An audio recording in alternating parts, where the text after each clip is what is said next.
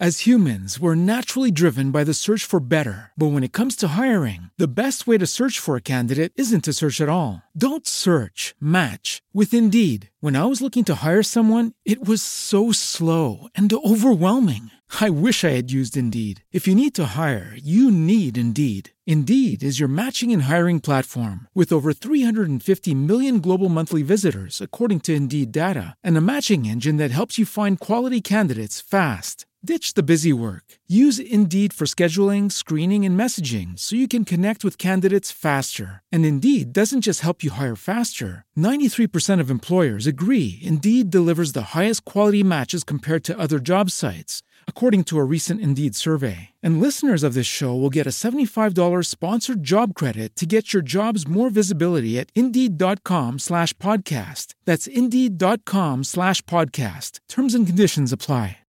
With the Lucky Land slots, you can get lucky just about anywhere.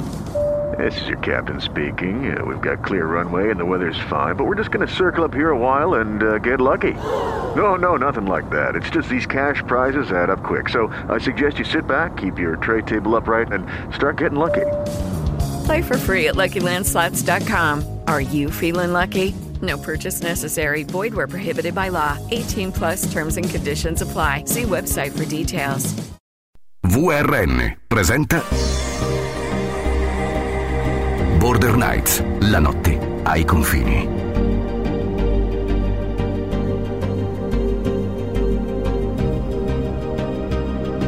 Una voce può raccogliere una vita che a volte sfugge. Una voce può raccogliere una vita che a volte sfugge.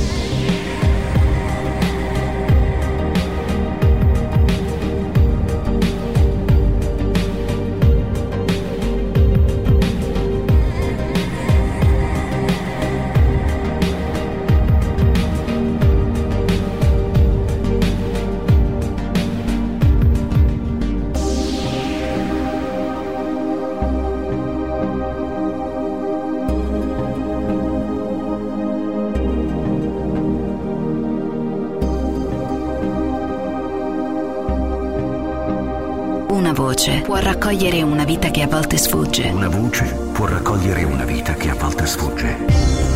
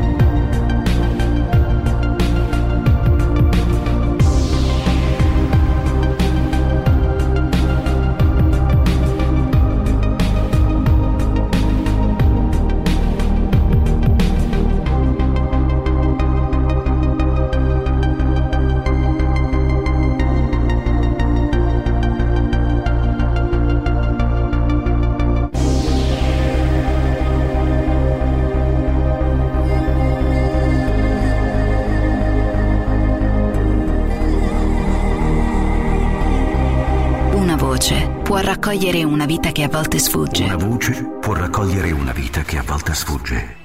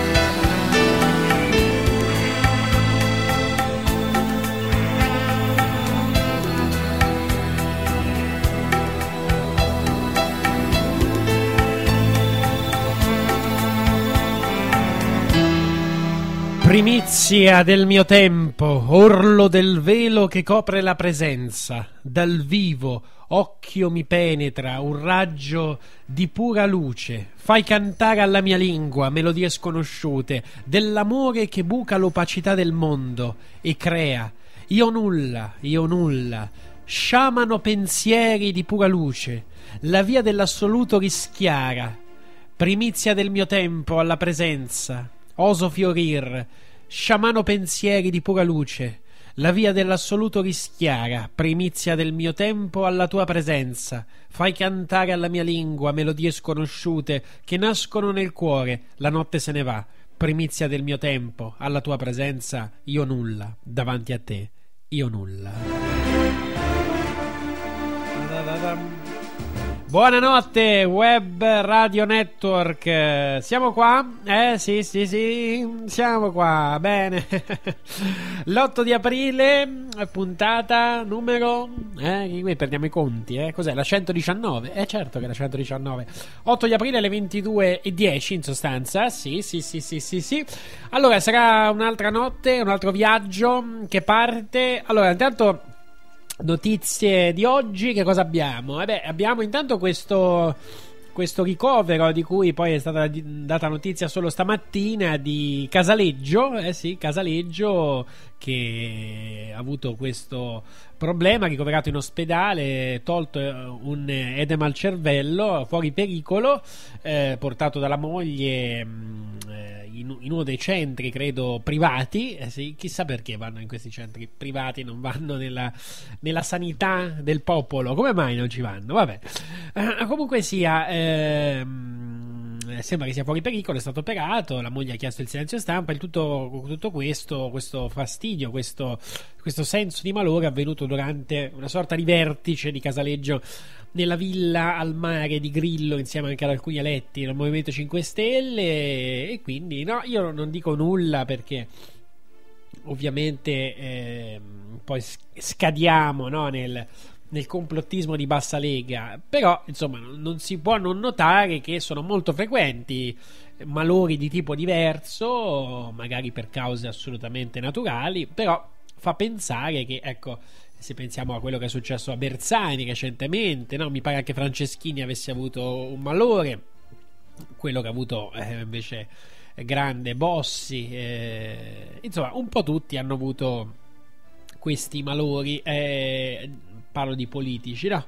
Quindi noi mettiamo lì, mettiamo lì sul tavolo, poi ognuno fa le, le valutazioni ovviamente che, che ritiene più eh, opportune. E poi c'è questa notizia mh, di ieri, no? Della Geldof, questa ragazza mh, di 25 anni, ovviamente dello Star System, trovata morta e vedo che il buon eh, Simone del nostro gruppo ha fatto una direi ottima eh, diagnosi, possiamo dire tra virgolette, di questo caso. Va bene, comunque le notizie che purtroppo non sono granché, ma ora tutti tranquilli perché arrivano gli 80 euro, eh, gli 80 euro ce l'avete già in tasca, questi 80, guardate, controllate le tasche perché può darsi che Renzi ve li abbia già messi e non ve ne siete neanche accorti in tasca questi 80 euro, i famosi 80 euro, va bene. ce li dassi anche a noi? 80 euro a puntata a Bordernet ce li dai Renzi? Non lo so non lo so se ce li dà. Allora questa sera che cosa accadrà? Mm, allora eh, questa sera come abbiamo annunciato sul gruppo per motivi legati al logistici eh, capita che siamo costretti a registrare gli interventi questo lo sapete che capita e qui è capitato doppiamente, è capitato con Massimo Mazzucco che è tornato in Italia, ma eh, c'è un tipo di connessione che eh, credo lui si colleghi con la DSL, quello satellitare. Però la- nelle ore serali ci sono dei problemi di connessione, cioè eh, rischia che la, la- la- la connessione insomma mh, possa avere dei problemi. E quindi siamo stati tra virgolette costretti a registrare con lui e l'abbiamo fatto domenica mattina insieme a Paolo Franceschetti. E in quell'occasione anche Paolo Franceschetti aveva dei grossi problemi di connessione quindi noi abbiamo cercato poi di sistemare ma mm, diciamo di rendere i minimi disagi però purtroppo gli interventi di Paolo erano improvvisamente rallentati qualche parola si perdeva perché era- non era nella sua solita postazione. E poi abbiamo registrato per precauzione anche con Paolo Franceschetti perché sapete che lui sta seguendo insomma in queste giornate davvero eh, tristi questa sua cara amica che eh, è ricoverata sapete in oncologia e, e siccome c'era la possibilità di un trasferimento in un'altra struttura nella giornata di oggi, io non so se questo è avvenuto perché oggi non l'ho sentito, però c'era questo rischio che potesse trovarsi in viaggio per eh, appunto accompagnarla in un'altra struttura sanitaria. E quindi ovviamente non sarebbe potuto essere qui con noi. E quindi per precauzione abbiamo registrato anche l'intervento quello solito con Paolo Franceschetti che poi ascolteremo nella seconda parte. Quindi tra poco Massimo Mazzucco con Paolo Franceschetti. A seguire io e Paolo Franceschetti. Tra l'altro sono arrivate delle email nelle ultime ore, c'è ad esempio l'email che leggeremo a questo punto con Paolo la prossima settimana di Stefano, il famoso barzellettiere notturno, eh, con i suoi interventi che ha aperto un dibattito enorme e, e quindi poi leggeremo quello che ci ha scritto magari la prossima settimana. Ci sono anche altre email che sono arrivate, alcune le pubblicheremo anche sul nostro blog bordernights.blogspot.it. Ricordo il gruppo Facebook Border Nights, il nostro indirizzo email è bordernights@webradionetwork.eu. Questo è l'indirizzo ovviamente principale dove scriverci. Allora, questo direi che l'abbiamo detto. Allora, tra poco sarà con noi quindi Massimo Mazzucco, è stata una chiacchierata come al solito molto molto piacevole e quindi tra poco la potrete sentire anche voi, ma noi cominciamo adesso con la scheda, eh, la scheda di maestro di, de- di dietrologia, perché mm, ci dà il via a questa notte, eh, una notte che sarà sicuramente, me lo auguro per voi, interessante come sempre. Un abbraccio a tutti voi, siete tanti che ci seguite e sentiamo molto la vostra energia positiva. Vai con maestro di dietrologia. Buonasera a tutti, ben ritrovati con Maestro di Dietrologia. Questa sera vi parlerò della crisi. La crisi economica non esiste, non è mai esistita. Chiamare la vittoria del liberismo crisi serve ai poteri forti a far veicolare un pensiero religioso di fatalismo inevitabile e quindi da accettare. Un pensiero magico irrazionale, una fallacia logica devastante. Salve, mi presento, sono arrivata giusto oggi con l'ultimo volo da Marte. Sono la signora crisi economica, sono giunta a voi con la mia rosa rossa in culo. La crisi non è un'entità metafisica astratta, è un modello di pensiero indotto dall'alto per far accettare alla massa un'involuzione generale dei diritti dei lavoratori, dei diritti sociali acquisiti, un ricatto per eliminare lo Stato sociale, un fatto compiuto per far credere sia meglio lavorare per 500 euro piuttosto che niente. C'è la crisi, non è colpa nostra, sai, è arrivata come la peste manzoniana, non è colpa del sistema, è un'entità, un demone, dovete vivere in miseria per colpa sua, non è colpa del sistema, accettatela, subitela, è arrivata. Invece la gente pensa che ci sia veramente una crisi, a me viene da ridere, anzi da piangere, come se i soldi veri o virtuali in circolazione fossero stati improvvisamente smaterializzati no, dico smaterializzati. E invece no, continuano ad esistere quei soldi, ma prima erano semplicemente più ridistribuiti, ora sempre meno, ergo qualcuno ve li ha fregati. A nuovi tagli alla sanità corrisponde un forziere di una fondazione da salotto sempre più colmo.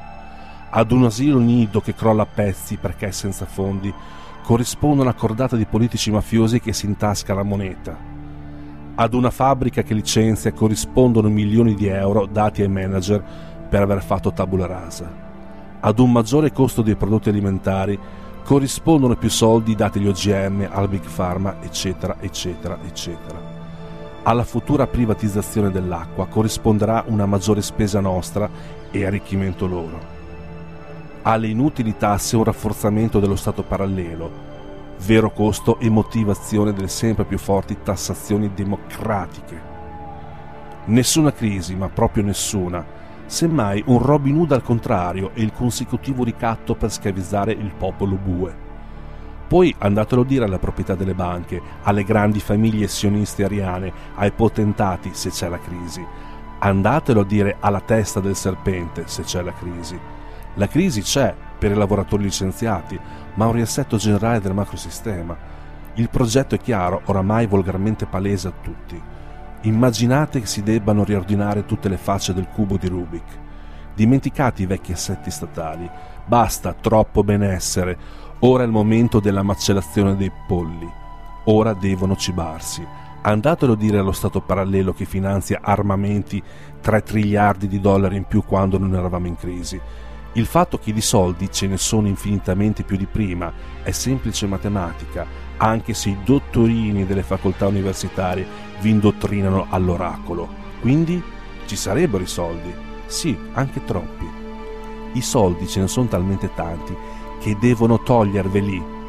È quello il goal, lo scopo. Il progetto non è l'arricchimento loro, loro sono già da tempo l'economia in toto. Il goal è tenerci in bilico per regnare ad libitum. La crisi serve anche al macrosistema mondiale, che è tutto capitalista, ma proprio tutto, per rinascere, per trasmutare, morte e rinascita. Il sistema diviene sempre più raffinato, più liquido, meno frontale di un tempo. Dopo la gag di mani pulite voluta dalla massoneria neo-aristocratica vigente e dalla CIA Mossad, il sistema si è rafforzato. Alla nostra miseria corrisponde una maggiore forza loro. A questo servono i processi storici, portano tutti ad un rafforzamento del macrosistema autoritario, siano essi pro o contro di esso. Nel mondo ci sono molto più guerre coloniali di un tempo. Il sud del mondo sta peggio ora ed ha contemporaneamente più aspettative indotte dai media globali. Non è vero che mancano le risorse, ce ne sono anche troppe. Il cibo viene disintegrato proprio perché ci sono troppe risorse. Guardiamo le rivoluzioni colorate imposte dalla cricca neo-aristocratica ariana, dal sinistrismo da salotto, dai nazionalismi strumentalizzati dal capitale. Nulla è casuale come oggi e basta affacciarsi alla finestra per vedere. Un popolo affamato è gestibile, ma non troppo affamato. Qualche zuccherino è concesso per fare percepire l'illusione della democrazia. Insomma, non esiste nessuna crisi, altro che crisi. Crisi semmai del mancato antagonismo, ma vittoria dei poteri forti. Con la scusa della crisi abbasseranno ulteriormente i salari, ma poco per volta, un passo alla volta, fascismo in punta di piedi. Insomma, è facile da capire. Problema, reazione, soluzione.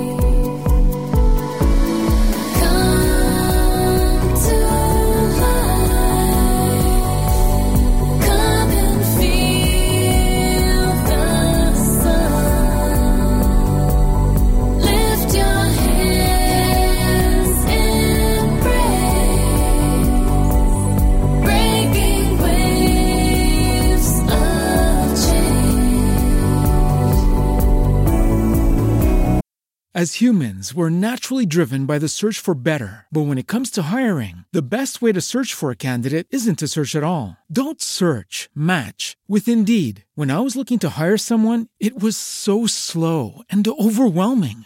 I wish I had used Indeed. If you need to hire, you need Indeed. Indeed is your matching and hiring platform with over 350 million global monthly visitors, according to Indeed data, and a matching engine that helps you find quality candidates fast. Ditch the busy work. Use Indeed for scheduling, screening, and messaging so you can connect with candidates faster. And Indeed doesn't just help you hire faster. 93% of employers agree Indeed delivers the highest quality matches compared to other job sites. according to a recent Indeed survey. And listeners of this show will get a $75 sponsored job credit to get your jobs more visibility at Indeed.com slash podcast. That's Indeed.com slash podcast. Terms and conditions apply.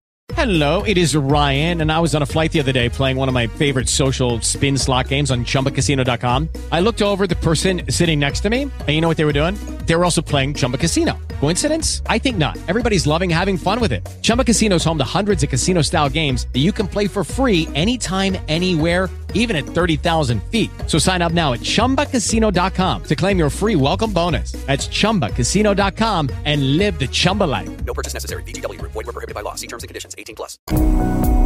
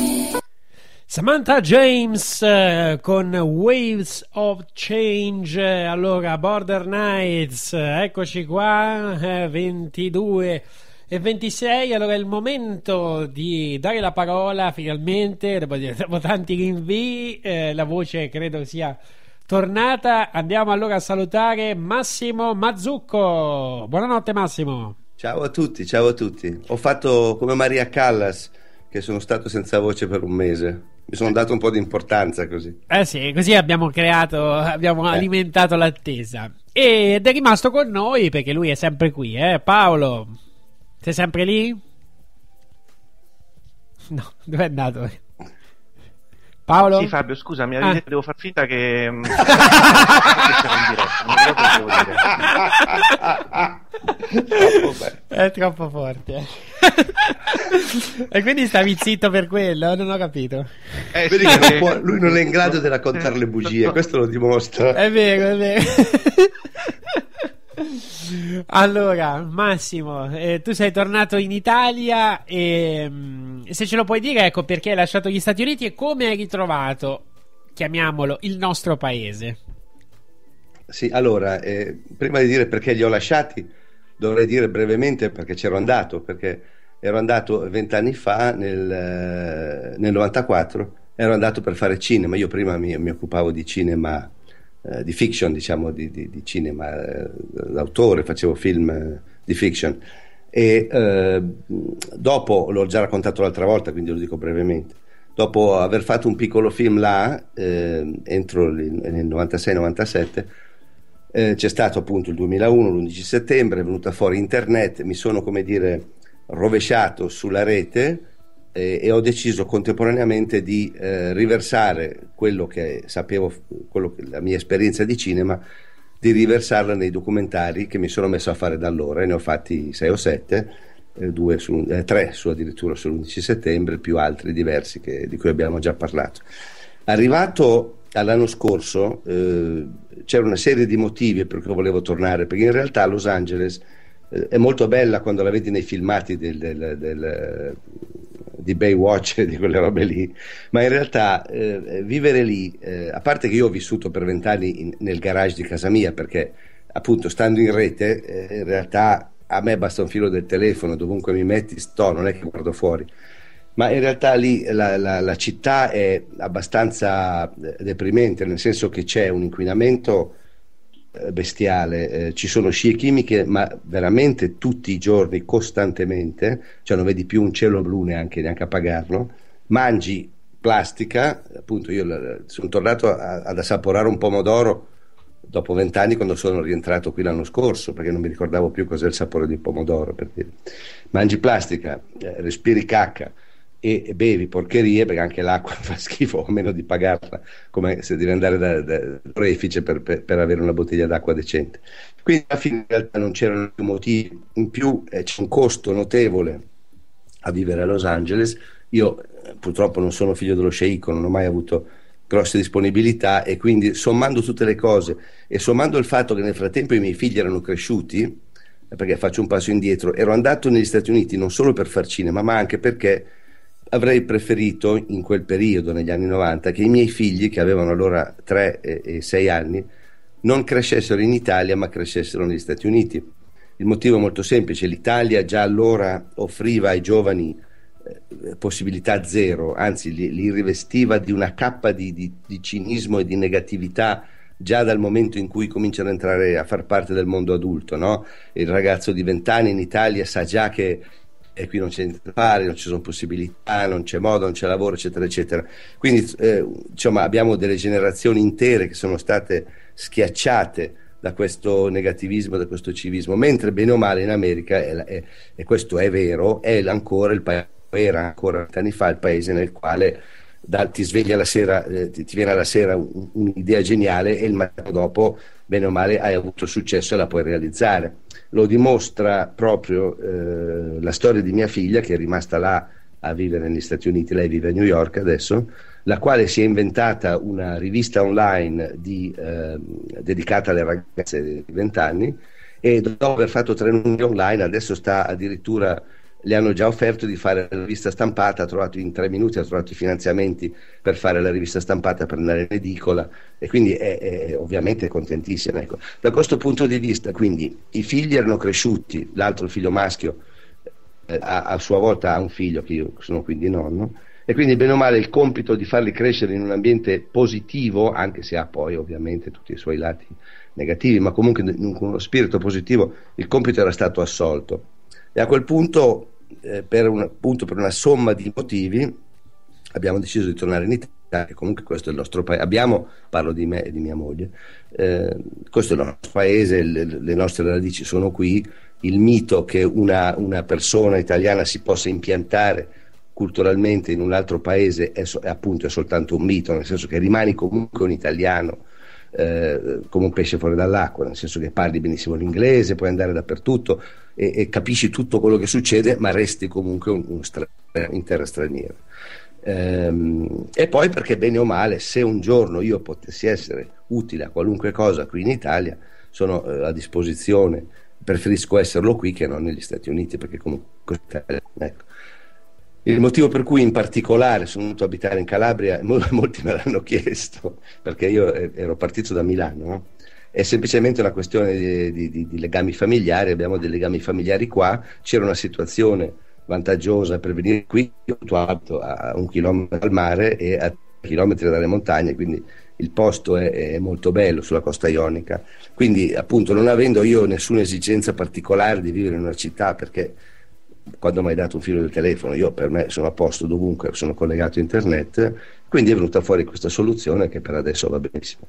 Come ho trovato l'Italia, eh, non è che abbia smesso di seguirla quando ero in America, quindi insomma prima- il primo posto che aprivo tutti i giorni era eh, quello dell'ANSA oppure il Corriere oppure le notizie italiane, comunque perché bene o male appunto uno rimane italiano e quindi bene o male il- l'esigenza di sapere cosa succede nel tuo paese ormai è troppo radicata.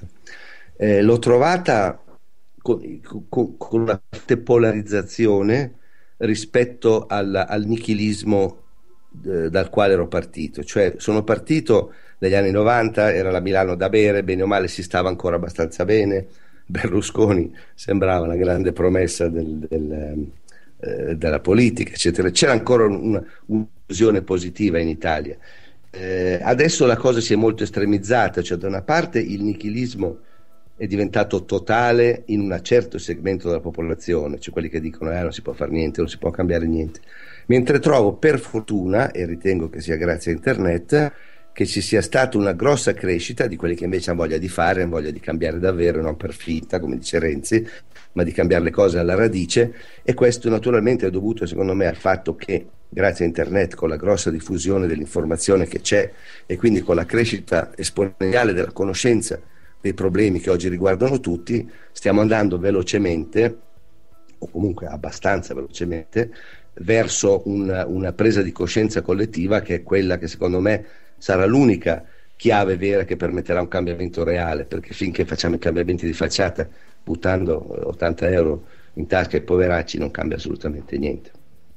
Ecco, hai già eh, appunto così un po' anticipato parzialmente la domanda che ti stavo per fare su Renzi. Noi ne abbiamo vabbè, già parlato anche con altri ospiti. Mi pare di capire quindi che, eh, come forse si poteva intuire, che il tuo giudizio ecco, non, non è positivo. eh, è un cambiamento di facciata, è un cambiamento di potere. Che cos'è secondo te questo approdo di Renzi, magari ecco, anche in modo anticipato alla fine rispetto a quello che si poteva pensare, cioè senza neanche la parvenza di, di elezioni, e adesso improvvisamente no, eh, Sì.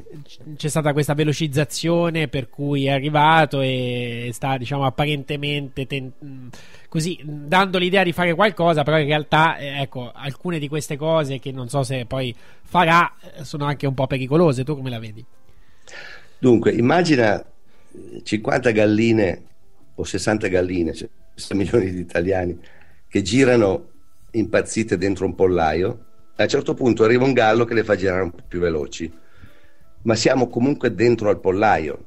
Cioè, eh, per quanto si voglia concedere a Renzi della buona fede, che io non concedo affatto, secondo me è il più grosso paraculo che sia mai comparso sulla, sulla palcoscenico italiano negli ultimi 50 anni, nel senso che ha capito benissimo quanto è importante, appunto, quanto sono importanti le cose di facciata rispetto alla sostanza, e lo dimostrano le, le scelte che ha fatto, che non sono affatto sistematiche, ma sono proprio eh, contingenti e basta. Ma a parte quello, anche volendo concedere la massima buona fede, la, la miglior buona volontà di risolvere i, i problemi, quello che è importante è sempre il livello a cui eh, approcci un problema.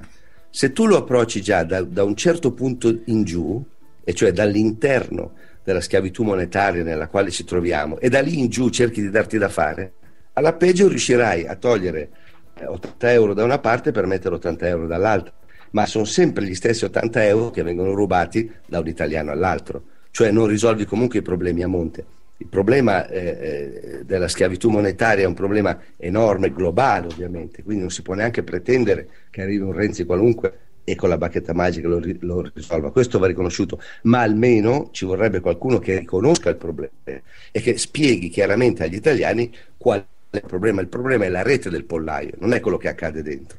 Purtroppo in tutto questo abbiamo una, una serie, e questo è uno degli stupori, una delle cose che ho trovato di molto cambiato da quando ero partito. Cioè quando sono partito c'era, mi sembra, Maurizio Costanzo e forse Porta a Porta Massimo.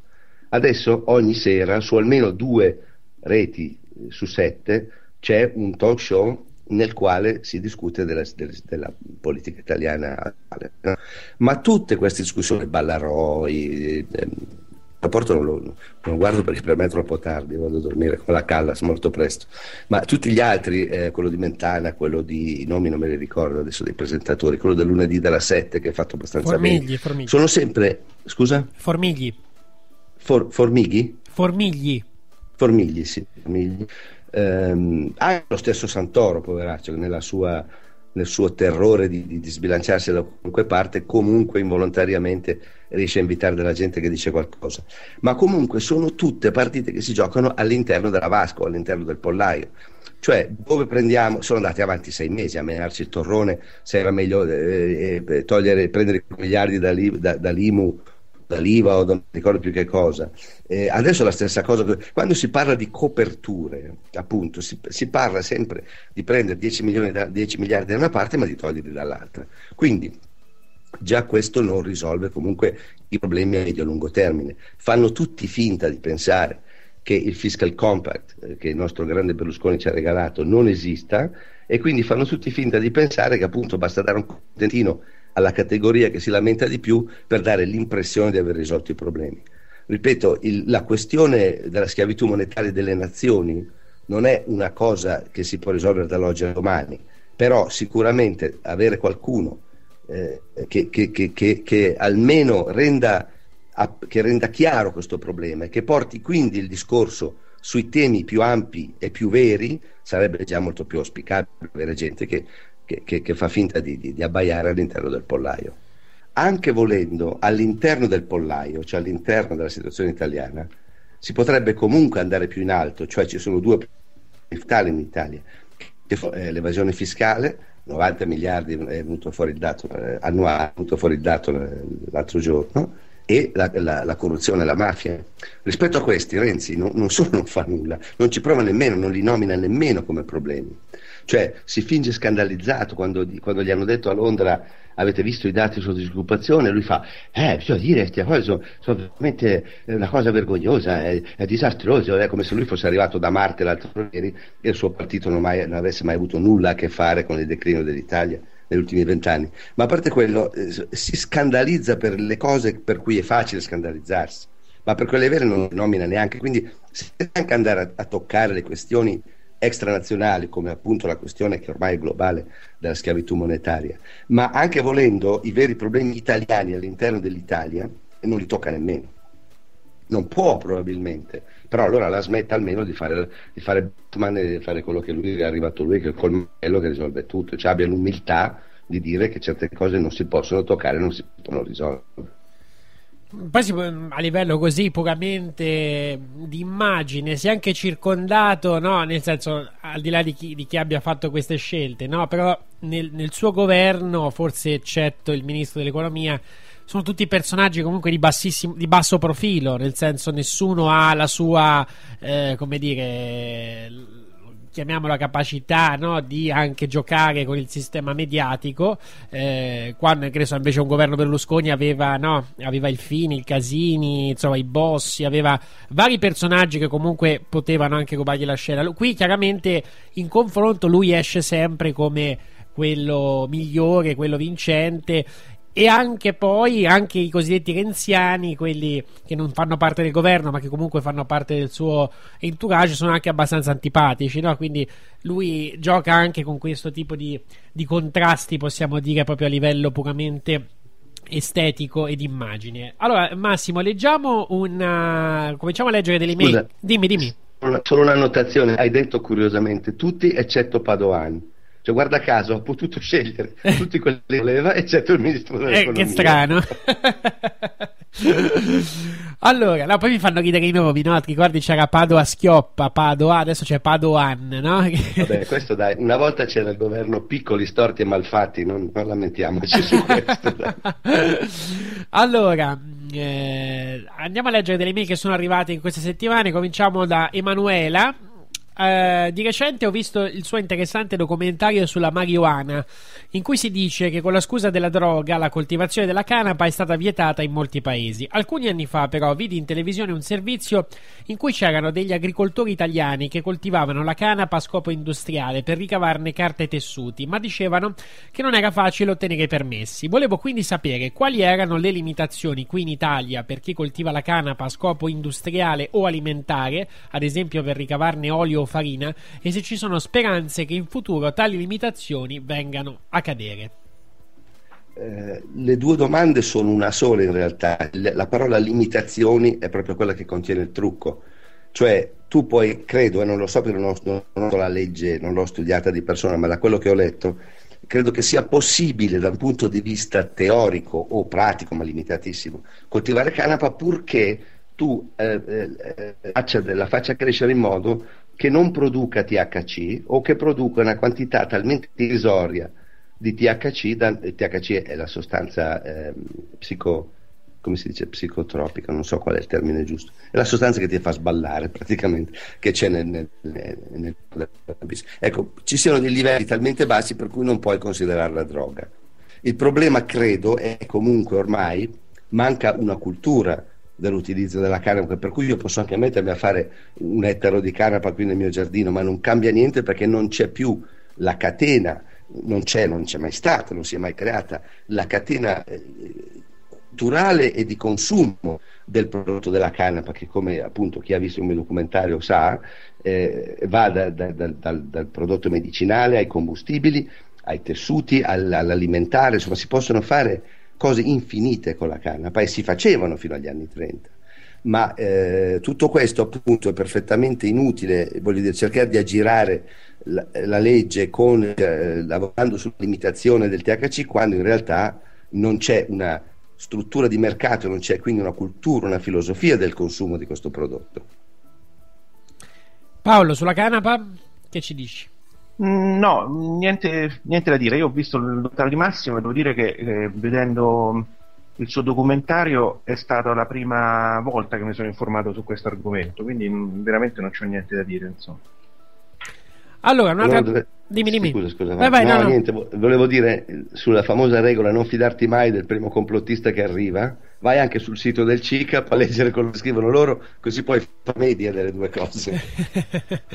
Allora, guarda, eh, Massimo, ti dico una cosa eh, seria relativamente a, a questa cosa che tu hai detto. Ovviamente eh, c'è sempre il problema delle fonti, no? Ma eh, eh, infatti molti mm, invitano sempre a controllare le fonti che, a cui uno attinge e, e questo certamente è una cosa giusta, lo faccio spesso per, per tante cose. Poi a un certo punto c'è pure un momento in cui uno tira i remi in barca e che si fida abbastanza, no? Quindi, e, e tu sei una persona di cui a un certo punto io ho cominciato a fidarmi, quindi per carità, poi mi leggo pure le cose contrarie, ma non perché mi fido ciecamente, semplicemente perché posso fare un'idea parzialmente diversa oppure posso scoprire un particolare in più o in meno rispetto a quello che hai detto tu. E questo senz'altro diciamo, è sempre successo, per esempio sull'11 settembre, in cui tu hai fatto un, un lavoro magnifico, probabilmente unico nel mondo, in- perché in questo senso ha dato un bel impulso anche a tutti quelli che poi studiano l'11 settembre. Ci sono alcuni punti As humans, we're naturally driven by the search for better. But when it comes to hiring, the best way to search for a candidate isn't to search at all. Don't search, match with Indeed. When I was looking to hire someone, it was so slow and overwhelming. I wish I had used Indeed. If you need to hire, you need Indeed. Indeed is your matching and hiring platform with over 350 million global monthly visitors, according to Indeed data, and a matching engine that helps you find quality candidates fast. Ditch the busy work. Use Indeed for scheduling, screening, and messaging so you can connect with candidates faster. And Indeed doesn't just help you hire faster. 93% of employers agree Indeed delivers the highest quality matches compared to other job sites, according to a recent Indeed survey. And listeners of this show will get a $75 sponsored job credit to get your jobs more visibility at Indeed.com slash podcast. That's Indeed.com slash podcast. Terms and conditions apply. Hello, it is Ryan, and I was on a flight the other day playing one of my favorite social spin slot games on chumbacasino.com. I looked over the person sitting next to me, and you know what they were doing? they were also playing Chumba Casino. Coincidence? I think not. Everybody's loving having fun with it. Chumba Casino is home to hundreds of casino style games that you can play for free anytime, anywhere, even at 30,000 feet. So sign up now at chumbacasino.com to claim your free welcome bonus. That's chumbacasino.com and live the Chumba life. No purchase necessary. Group. Void prohibited by law. See terms and conditions. 18 plus. punti su cui io ho un'idea mia rispetto alla tua, ma ciò non significa che comunque eh, accetti criticamente. Però insomma a un certo punto se uno dovesse verificare tutto veramente non, non- non finirebbe più. La cosa che a me stupisce è che la maggior parte della gente non verifica proprio nulla perché crede ciecamente a quello che dice il Corriere della Sera o, o, fonti- o la televisione, eh, la televisione poi è, è il massimo, l'ha detto in tv, l'hanno detto in tv, quindi è vero, questo è l'assioma del 99% delle persone, questo è, è- è veramente una cosa assurda, insomma. Massimo, Dunque, ti volevo scusa, anche... eh, Sì, sì. Rispondo un attimo. Rispetto al- alla, alla gara- alla verifica delle fonti, i, i miei documentari in realtà sono una garanzia perché dal, dal momento in cui sono diventato il nemico pubblico numero uno, per dire, degli Apissimo e di quelli del CICAP, questi ormai mi controllano anche la lunghezza delle stringhe delle scarpe. Quindi io già dal secondo documentario in poi, quando si è creata appunto questo fronte anti-Mazzucco, ho dovuto sono obbligato a verificare qualunque cosa dico per mia stessa protezione. Eccola che ho fatto un film sugli UFO intitolato I padroni del mondo, che in realtà non parla di, di, di omini verdi, parla di, di- gli unici omini verdi di cui parla sono i generali, perché parla dell'aspetto militare del problema UFO. Addirittura quando ho fatto quello, nei debunkers si era, sentivi proprio l'acquolina alla gola, aspettavano che uscisse potermi massacrare, non hanno trovato nemmeno una affermazione in tutto quel documentario che non sia supportata e documentata in pieno. Ma questo, ripeto, lo devo fare. Io so- ovviamente lavoro in buona fede, ma ho, ho comunque questo obbligo perché se no mi, mi massacrano. Cioè io nel primo film che ho fatto, nel primo libro che lo accompagnava, Inganno Globale, ho sbagliato i piani delle Torri Gemelle, eh, delle Torri Gemelle, ho messo 110 invece che 108 mi sembra, e, non- e l'ho pagata per, continuo a pagarla ancora oggi. Se vai su Wikipedia, che ovviamente è controllata da, da quelli del CICA, perché io non riesco a, a modificare la mia stessa biografia, perché loro intervengono e la rimettono com'era, c'è scritto che Mazzucco è uno che fa molti errori, per esempio non sa nemmeno, il nemmeno fondamentale, il, numero, il piano delle Torri Gemelle. Allora da quel giorno mi sono spuntati quattro canini davanti e quattro canini dietro, e, per quello anche che ci metto tre anni a fare un film come l'ultimo, perché devo veri- verificare tutto, quindi sono obbligato, la mia garanzia ob- risulta da un obbligo prima di tutto di autoprotezione. Poi se tu... Comunque caso- Massimo ti posso, Sì. guarda, ti posso raccontare questo episodio. Eh, Una volta parlavo di te con una mia, una mia amica e, e questa non conoscendoti eh, dice allora, ah, vediamo un po' che cosa ha chiesto Massimo Mazzucco. La prima cosa che vede è questa Wikipedia e eh, dice Toma, questo deve essere uno bravo perché ehm, lo criticano dicendo delle cazzate. E dico, Ah, cioè, ma e per- e mi ha detto, guarda, per esempio, questo dei 108 mi disse. E dice, io ho detto scusa, ma, ma perché? Ma dice perché a parte che mi sembra proprio una cosa ridicola e irrilevante, ma soprattutto i piani, in ogni, questo vale per ogni mm, Edificio. eh, per ogni edificio, dipende da dove li calcoli, no? Cioè può darsi che uno calcola il garage, non calcola il garage, eh, non calcola magari l'ultimo piano che ha adibito a magazzino, cioè non mi sembra proprio una cosa irrilevante. Dire che è una persona che eh, fa molti errori, eh, ad esempio il numero dei piani delle torri gemelle, eh, che perché ha sbagliato i due piani, mi sembra proprio un attaccarsi al niente, il che Vabbè, significa lei- che questo deve essere, deve essere proprio bravo. è, è- è già più evoluta, nel senso che coglie già nella, nella insignificanza della critica, coglie già accesso. Ma c'è gente che invece ci casca in pieno. Per esempio Gianni Riotta, durante una trasmissione di Matrix, eh, nella quale- alla quale ho partecipato, dove presentavo il mio filmato sull'assassinio Kennedy, eh, io ho visto all'inizio della trasmissione eh, che Gianni, eh, il, si chiama Vinci, ci ha presentati, un- c'era Walter Veltroni, abbiamo Gianni Riotta da Milano e poi c'è da Los Angeles c'è Massimo Mazzucco e ho visto, vedevo sul monitor la faccia di Gianni Riotta che quando ha detto Massimo Mazzucco ha, ha fatto la faccia come dire "E chi cacchio è questo qua, proprio così no? poi man mano che andava avanti la discussione che lui si trovava in difficoltà perché io il caso Kennedy lo conosco bene e lui evidentemente lo conosceva molto male, e lo mette in angolo due o tre volte con de- delle, delle informazioni che lui non aveva, e allora ho visto, vedevo nel monitor, che a un certo punto lui ha fatto segno a qualcuno fuori campo, Dopo due minuti gli hanno passato un fogliettino. Lui ha letto questo fogliettino e poi, in- in- quando toccava lui parlare, dice: Ma lei, Mazzucco, è così sicuro di dire sempre le cose giuste? Perché sa, eh, bisognerebbe andare a leggere su Wikipedia certe cose, si informa. Praticamente qualcuno, lui avrà detto: Ma chi cacchio è sto Mazzucco? Sono andati su Wikipedia e gli hanno stampato la pagina di corsa. Lui ha letto appunto che io sono impreciso, eccetera, eccetera, e così, e sperava di, di- di- di- così, di incastrarmi con questa frase. E io in diretta gli ho detto: Guardi, pure se ha delle, delle- delle accuse da formulare me lo dica pure perché altrimenti le confermo che io sono uno molto preciso. E siccome non aveva fatto in tempo a leggere tutto è rimasto senza parole. E ci ha fatto una figura veramente di palta. Ma a parte questo come vedi anche un Gianni Riotta quando ha bisogno di sapere chi è questo Mazzucco corre, corre su Wikipedia ma comunque va bene così. Cioè io ritengo che sia anche giusto che ci siano delle menzogne a tutti i livelli e poi sta appunto al, al senso critico di ciascuno, come ottimo quello della tua amica, la quale dice: Ma scusa, se lo attaccano per una cosa così stupida, vuol dire che questo qui è uno che ha, ben altre cose da dire che dà fastidio, se no nessuno si disturba per far notare. Nella teoria, poi non è che stiamo parlando della critica al mio film sull'11 settembre, la mia vita. Cioè, la mia vita io ho commesso questo errore, capito? Ho 60 anni, cazzo, vuol dire che tutto il resto di quello che ho fatto l'ho fatto bene, se l'unico errore che hanno trovato è quello, capisci? Volevo chiederti Massimo, sempre sulle, sulle droghe, no? Da che cosa deriva, eh, secondo te, la criminalizzazione anche delle cosiddette droghe leggere, no? Perché io non ho mai fumato spinelli, quindi no- non è proprio il mio campo, però trovo comunque folle che possa essere criminalizzata una pianta, mi, mi sembra una cosa veramente... Tra l'altro in Italia eh, a leggere poi i resoconti, no? i famosi mattinali del, che ne so, di, di carabinieri o polizia, io credo che l'80% delle loro operazioni siano collegate a sequestri di marijuana o comunque di eh, droghe, le- operazioni legate alle droghe leggere. Ecco.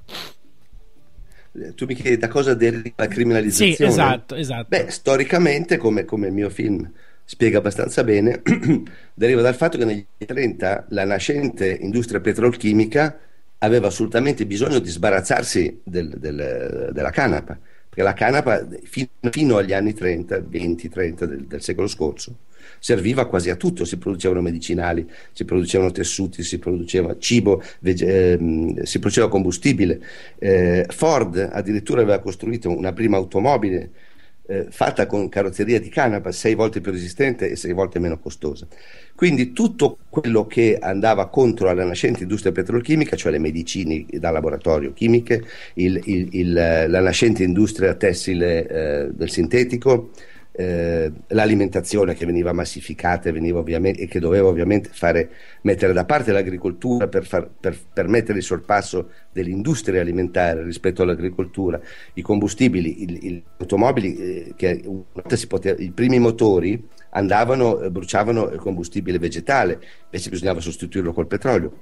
Quindi tutto questo ha portato a una, a una- si sono messi insieme, si è messa insieme la nascente industria petrolchimica con i banchieri eh, del tempo, che erano eh, soprattutto Andrew Mellon, eh, Carnegie e eh, il terzo non me lo ricordo mai, quel maledetto, i quali si sono alleati con Hearst, il, ehm, il, eh, l'editore eh, de- de- de- dei giornali, dei cosiddetti giornali rosa, quelli che oggi sarebbero i giornali rosa, e hanno lanciato questa campagna di demonizzazione del, del frutto praticamente, cioè praticamente loro demonizzando la- la- l'aspetto droga, che nessuno nega che esiste ovviamente, cioè la, la- cannabis ha un effetto eh, psicotropico su, su- su chi la fuma. Anch'io, siamo in due, anch'io non l'ho mai fumato, io ci ho provato, ma mi fa venire mal di testa e basta. Per cui mando sempre al diavolo mio figlio che insiste, prova, papà, prova. Alla terza volta eh, faccio due giorni di mal di testa io quando la fumo, anche perché non fumo sigarette. Comunque l'effetto è negativo, ma il fatto di eh, condannare tutta la pianta, perché è un po' come quando dice Grillo, il, vino fa male, non è che mettiamo fuori legge le vigne perché il vino fa male, bisogna stare attenti a non bere casomai. Quindi è nato da questo. Dopodiché questo martellamento propagandistico da parte di- di- degli americani, iniziato anni, nel finire degli anni 30, è continuato al punto che oggi c'è ancora gente convinta che eh, quella sia la droga del diavolo, che ti fa impazzire, che, che scatena la violenza, eccetera, eccetera. In realtà non è stata registrata una sola morte dovuta a cannabis nella storia dell'umanità, mentre eh, ovviamente eh, le morti dovute ad alcol, al fumo, altre cose sono infinite, ma nessuno quelle le guarda.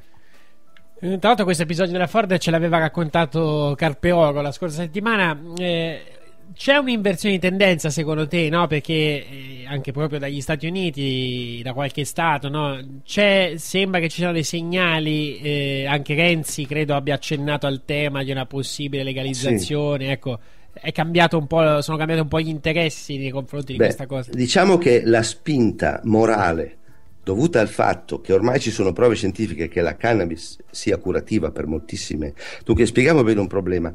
Eh, il- per essere fuori legge una sostanza negli Stati Uniti, completamente fuori legge, deve essere messa nella cosiddetta, scusate, la voce non è ancora proprio, deve essere messa nella cosiddetta Section 1, dove vanno tutti quei, eh, quei composti chimici che per definizione sono da una parte eh, alteranti e dall'altra non hanno nessuna validità medica. Ora, se la cannabis venisse spostata alla section 2, cioè quelle che invece hanno anche una validità medica, automaticamente dovrebbe essere permesso l'uso eh, per- dovrebbe essere permesso il- l'utilizzo per uso medico. Invece la tengono forzatamente nella section 1 proprio per poterla combattere eh, a 360 gradi quando sanno benissimo che le prove ci sono. Però il fatto che queste prove esistano, che vengano fuori, che siano confermate ormai da moltissime fonti anche istituzionali, eh, portato al fatto che in molti stati la cannabis per uso medico sia stata prima tollerata e poi legalizzata.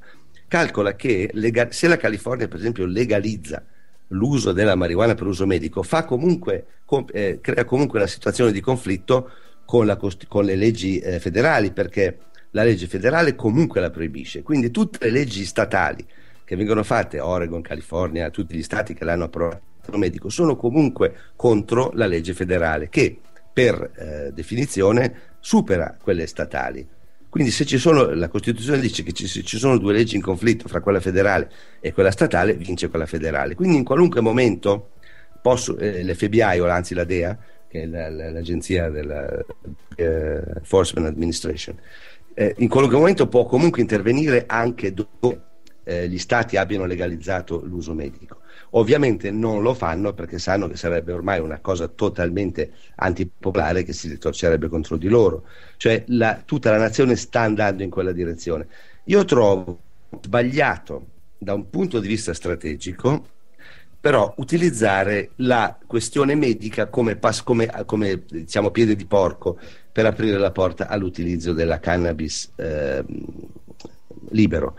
Ritengo che nel momento in cui tu permetti al cittadino di autoregolarsi quando fuma o quando, o quando beve, cose per cui ti possono far morire, deve avere il diritto di potersi autoregolare anche per l'uso della cannabis. Cioè, secondo me andrebbe eh, liberalizzata comunque e in toto per il semplice motivo che rigua- è una questione che riguarda le libertà individuali. Siccome non fai male a nessuno nel momento in cui la fumi, alla peggio appunto ti viene mal di testa come succede a me, è una tua scelta quindi deve essere un tuo diritto.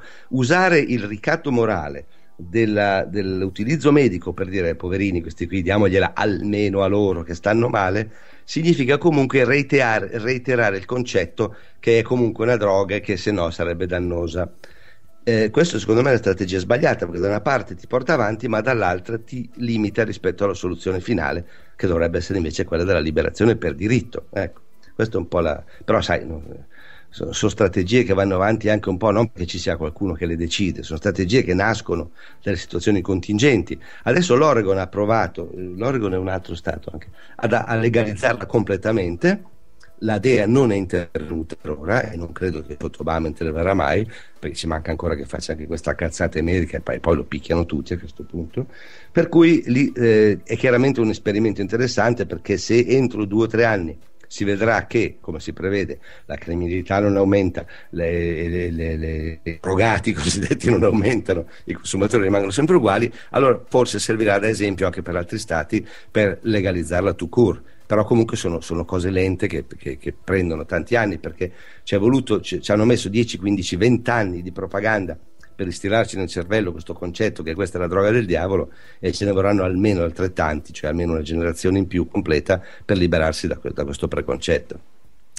Allora, a te Massimo dice un'altra domanda, anzi un tuo omonimo, si chiama Massimo come te, eh, a te che hai mostrato simpatia e appoggio, secondo me giustamente, per il Movimento 5 Stelle, vorrei chiedere una valutazione sulle accuse che si ripetono in merito a una presunta genesi massonica del movimento, in particolare alla figura, sulla figura di Gianroberto Casaleggio.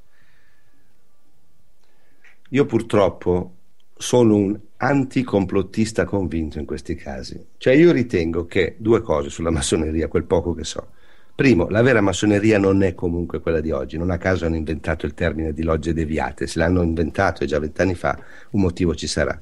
Seconda cosa, il, eh, il vero massone, il vero massone, io ritengo, e poi Paolo Franceschetti mi dirà la sua su questo, eh, è tenuto al segreto, il vero massone non dice io sono massone, chiunque lo dice o chiunque faccia un filmato dal quale fa sembrare di esserlo, non lo è, è uno che gioca con quei simboli, con quei... Cioè vuol dire, anch'io potrei mettermi a... a- se io metto un triangolo, un, un compasso in copertina sul luogo comune, viene fuori un puttanaio, viene fuori un casino, mazzucco massone, eccetera, eccetera. Ecco, in, in realtà cos'è? È semplicemente sarebbe da parte mia una mossa furba per da una parte attirare un po' di attenzione, dall'altra darmi un'importanza che non ho rispetto a certe persone e sarebbe comunque un giocare con queste cose. Io ritengo che i veri poteri forti siano veramente occulti e non si chiamano occulti per sbaglio e che tutto questo siano cose di superficie che vengono orchestrate da amici, da nemici e da coglioni tutti insieme, messi insieme per creare fumo laddove non ci sia nessun fuoco. Su Casaleggio in particolare vedi qualche ombra o no? ma non vedo né ombre né luci, nel senso che mi sembra una persona banale, normalissima, che ha voluto dare una, una- una spinta, magari anche per interessi suoi economici, non lo so, non lo, non lo posso negare né confermare, ma comunque una persona che eh, si è messo a disposizione di Grillo, ma questa idea che Casaleggio controlli Grillo, secondo me è ridicola per sua natura, cioè nemmeno Grillo riesce a controllare Beppe Grillo. E lo vedi mille volte dalle cose che gli scappano, delle stupidaggini che dice e che poi deve fare la retromarcia, non ultima quella, ultima quella dell'altro giorno che ha detto, non mi ricordo più se è Repubblica o chi, se non vinciamo, se non vinciamo le europee mi ritiro e poi ha dovuto fare una marcia indietro vergognosa perché ha detto io non ho detto niente, non, non- non lo so, non mi ricordo, eccetera, eccetera. Cioè nemmeno Grillo riesce a controllare Grillo, purtroppo per lui, nel senso che è una persona in totale buona fede, a mio parere, ma troppo impulsiva e, e- e- incapace di pianificare, ma nemmeno eh, forse una strategia, ma non certo la tattica quotidiana. Figurati se arriva un, un- casaleggio qualunque che riesce a controllare, lo prende in mano, lo controlla e, fa- e se ne fa il burattinaio. È un'immagine ridicola per il semplice motivo che basta guardare Grillo 10 minuti per capire che è una persona che viaggia con un motore proprio, che viaggia da vent'anni prima che Casaleggio dice le stesse cose, diciamo, da vent'anni prima che Casaleggio nascesse e quindi non capisco perché si, si- si- è veramente una stupidaggine questa secondo me, non ha senso logico. Grillo è Beppe Grillo, punto e basta, chi vuole gli va dietro e, e- e- davanti non riesce a stargli neanche morto, quindi è, è perfettamente ridicola questa ipotesi secondo me, che poi ovviamente si consulti che magari a Casaleggio abbia un merito nel avergli dato quel minimo di strategia e di, e di lungimiranza, va, va benissimo, ma ben venga uno che riesce un pochino a controllare questo ciclone emotivo, perché altrimenti non credo che il movimento sarebbe neanche arrivato ad essere quello che è oggi. Non ti sembra però che diciamo che Grillo sia stato un po'. Non so se per sua scelta o- o- oppure involontariamente, volontariamente sia stato un po' normalizzato, nel senso che eh, Sì. io sono stato no, sì, a vedere molti spettacoli, no, ma da tanti anni fa, eh, più di dieci anni fa, e ovviamente non si può non notare come alcune tematiche siano completamente scomparse. Mi riferisco ad esempio al signoraggio, alle stesse scie chimiche e via dicendo. E Certo. adesso che lui ha questo megafono mediatico, no? Mh, Perché non parla più da, da- da molti anni? Ma Cioè, a me sembra che l'esperienza politica eh, alla fine no, l'abbia contenuto dentro certi canoni.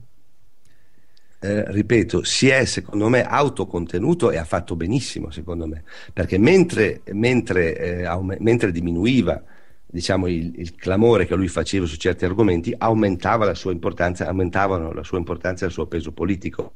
Cioè anch'io nella sua situazione non, non- sarei un folle se mi mettessi a parlare di scie chimica o di 11 settembre, perché sarei diventerei attaccabilissimo in qualunque momento dai media. Cioè devi fare i conti con una situazione eh, culturale media italiana a questo punto. Quando Grillo faceva i suoi spettacoli, parlava eh, di Chimica o di Signoraggio, lo faceva, ne parlava nei suoi spettacoli o ne parlava in rete a quelli che vanno in rete che comunque sono già informati. Ormai la sua platea è quella nazionale, quindi qualunque cosa lui dica anche nel gabinetto di casa sua viene ripreso a livello nazionale. E quindi secondo me ha fatto dei, dei- dei calcoli giusti dal punto di vista della strategia a lungo termine. Per quello dicevo prima, lui non è un buon tattico, è un buono stratega, nel senso che a lungo termine ha le intuizioni di quali errori fare e non fare. Eh, gli manca un po' la tattica sul quotidiano, ma vabbè, nessuno è perfetto comunque, bisognerebbe averne 100 di grillo in questa Italia, comunque sarebbe secondo me la- la- il commento è questo. Ma dal punto di vista del non parlare più di certe cose è perché lui si è reso conto che è attaccabile.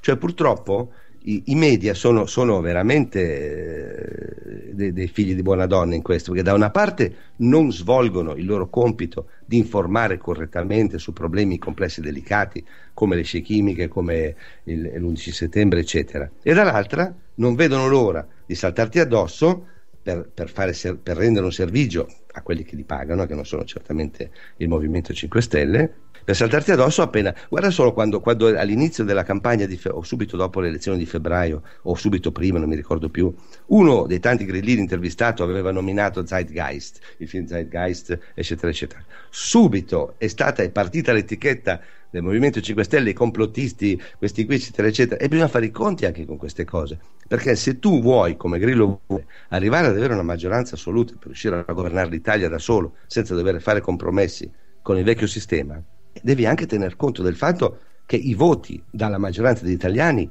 devi riuscire ad averli. E se tu commetti degli errori del genere, ti, ti- ti- ti- ti spari, in- eh, non dico nelle ginocchia, ma, ma molto più in su, secondo me, perché sono errori che non, non puoi più permettersi di fare. Quindi lui non è che non ne parli, ma neghi il problema delle scie chimiche. Non è che va in giro a dire "Eh, le scie chimiche non esistono, è una stupidaggine, non è che fa attivissimo. Ha smesso di parlare semplicemente per non offrire il fianco ad attacchi che a questo punto sarebbero fin troppo facili. Paolo, come la vedi questo, questo, questo aspetto? Paolo? Scusa, eh, mi sono dovuto Sì. mettere la cuffia per un attimo. Ah, era addormentato, di la verità. lei. Allora, co- no, no, non mi sono addormentato anche perché è prima mattina, quindi. Dai, Ehm, a riborda. eh, la, mia comple- la mia visione complessiva è un po' più eh, com- di, di quella di Massimo. Diciamo che però Massimo ha detto una cosa giusta: e i veri poteri sono altri. Eh, quelli che stanno a livello intermedio, quindi eh, che, che- che manovrano ufficialmente il Movimento 5 Stelle, sono comunque ehm, non sono i veri poteri, quelli veri sono occulti, dice lui, e questo è giusto. E, diciamo che la mia visione p- differisce parzialmente da mh, specialmente per il di Casaleggio, che non è un, eh, uno che per interessi economici, no, è ben altro. E, il ruolo del Movimento 5 Stelle è molto sottile. Eh, lo, lo- lo- come dire, lo riassumo con eh, un esempio. Di recente molti si sono domandati come mai, a seguito di As humans, we're naturally driven by the search for better. But when it comes to hiring, the best way to search for a candidate isn't to search at all. Don't search, match with Indeed. When I was looking to hire someone, it was so slow and overwhelming. I wish I had used Indeed. If you need to hire, you need Indeed. Indeed is your matching and hiring platform with over 350 million global monthly visitors, according to Indeed data, and a matching engine that helps you find quality candidates fast. Ditch the busy work. Use Indeed for scheduling, screening, and messaging so you can connect with candidates faster. And Indeed doesn't just help you hire faster. 93% of employers agree Indeed delivers the highest quality matches compared to other job sites, according to a recent Indeed survey. And listeners of this show will get a $75 sponsored job credit to get your jobs more visibility at Indeed.com slash podcast. That's Indeed.com slash podcast. Terms and conditions apply. Lucky Land Casino asking people what's the weirdest place you've gotten lucky? Lucky? In line at the deli, I guess? Aha, in my dentist's office. More than once, actually. Do I have to say? Yes, you do. In the car before my kids' PTA meeting. Really? Yes. Excuse me, what's the weirdest place you've gotten lucky? I never win and tell. Well, there you have it. You can get lucky anywhere playing at LuckyLandSlots.com. Play for free right now. Are you feeling lucky? No purchase necessary. Void where prohibited by law. 18 plus. Terms and conditions apply. See website for details. una questione relativamente banale, eh, Grillo ha espulso, mi pare, 13 parlamentari dal gruppo. Questo è un consenso, perché? Perché si perde eh, potere in Parlamento. Poi adesso ne ha espulsi 13. A seguito di questa espulsione altri sono fuoriusciti. Di, alcuni ancora non si sa che lo sono, ma comunque sono cancellati e altri si cancelleranno indubbiamente perché è chiaro che è un, tipo di approccio, un sistema che non può andare bene ad alcuni. Alcuni sì lo accettano, ma altri dicono no, non è possibile che appena uno ha un dissenso ci sbattete fuori. Quindi c'è qualcosa che nel movimento. E allora non gliene frega niente. Addirittura in un discorso Grillo ha detto ne rimarrà solo uno nel Movimento 5 Stelle. Allora la domanda è perché? Perché il ruolo del Movimento 5 Stelle non è quello di eh, fare una vera e propria opposizione e andare a, se è possibile, anche a governare. Il ruolo del Movimento 5 Stelle nasce il Movimento 5 Stelle originariamente per compattare l'opposizione, quindi per compattare PD e PDL come è successo, creando casino. Allora non interessano i numeri, anzi, addirittura eh, se perdono persone, per loro è indifferente, addirittura forse anche meglio, perché loro nascono per portare avanti male i temi che portano avanti, quindi non nascono per portarli avanti, nascono per portarli indietro. Nascono per gestirli male, con poca efficacia, in modo da creare solo caos nel Parlamento e compattare la forza di PD e PDL, un'alleanza completamente naturale. Questa scelta di Renzi al governo con questo compattamento di forze opposte una cosa che non ha senso logico, storico eh, di nessun tipo. Eppure ce l'ha, perché è stato eh, realizzato grazie al Movimento 5 Stelle, il cui vero scopo fin dall'inizio era quello. Quindi c'è un disegno molto preciso, di cui ovviamente i singoli eh, senatori e deputati del Movimento 5 Stelle non sanno nulla. Eh, qualcuno lo comincia a intuire perché qualcuno dice ma cioè com'è che li buttate fuori così con, con, facilità? Parliamo, discutiamo. Prima di buttare fuori un parlamentare dalle proprie fila, si organizza una, una, serie di incontri e si cerca di trovare un accordo. Si deve trovare un accordo, anche perché non conviene a nessuno buttare fuori delle persone, perché quelli buttati fuori rimangono soli e quindi privi di efficacia sul piano politico. Quelli, eh, il, il, lo stesso movimento perde di efficacia e di azione perché a quel punto perde sostanzialmente voti in Parlamento, quindi una mossa del genere perché quello deve fare il Movimento 5 Stelle. Scusa Paolo. Dimmi. Eh, nel momento in cui tu dici il Movimento 5 Stelle nasce allo scopo di, tu quindi presupponi che sia eterodiretto. Eh, assolutamente sì. E quindi che Grillo sia, diciamo, vittima consapevole o inconsapevole di questa manovra? Grillo è vittima parzialmente inconsapevole, nel senso che lui una parte del gioco lo conosce, non conosce esattamente tutto, questo almeno secondo me. Eh. E quindi chi eh, sarebbe a etero dirigerlo? Non certamente Casaleggio. Casaleggio. No, no, cioè, Casaleggio non è quello che dirige, Casaleggio è sicuramente la persona però che consapevolmente fa quello che fa perché fa parte del progetto che lui conosce perfettamente, quello sì. Quindi Casaleggio è attore consapevole che manovra Grillo a metà inconsapevole, questa è la tua tesi? Sì, eh, esatto. No comment. No comment. Voglio, eh, stare, voglio stare amico con te, Paolo. Ma guarda, Massimo, eh, eh, poi, vabbè, poi, ne parliamo a tu per tu, perché eh, alcune cose mh, dovrei dirti le fonti, come, come, so certe cose, ma non lo posso dire. A te però eh personalmente no. sì, chiaramente non lo posso dire pubblicamente perché non, non è... Come tu ti fidi di me, io su questo mi fido di te. Eh, mi resta un problema, cioè, eh, ripeto, me nemmeno Grillo è in grado di controllare Grillo, però... Eh, que- no, è, è, certo, no, no, questo è giusto. Grillo non è in grado di controllare Grillo, ma questo, eh, questo c'hai ragione, ma infatti hanno scelto la persona giusta, perché ma... per mettere una persona parzialmente inconsapevole in un certo posto deve essere parzialmente inconsapevole e deve continuare ad esserlo. Ha il carattere giusto Grillo, il giusto carattere di eh, poco dialogo, il, giusto carattere di... Mh, mm, ehm, abbast- con una certa um, pedagogia nel parlare, con certa, um, un certo modo di fare che comunque calamita, cioè insomma tutta una serie di caratteristiche che sono quelle che assolutamente devono esserci. Deve essere uno che non riflette, che non pensa molto, che agisce molto in modo um, impulsivo sì, e senza però...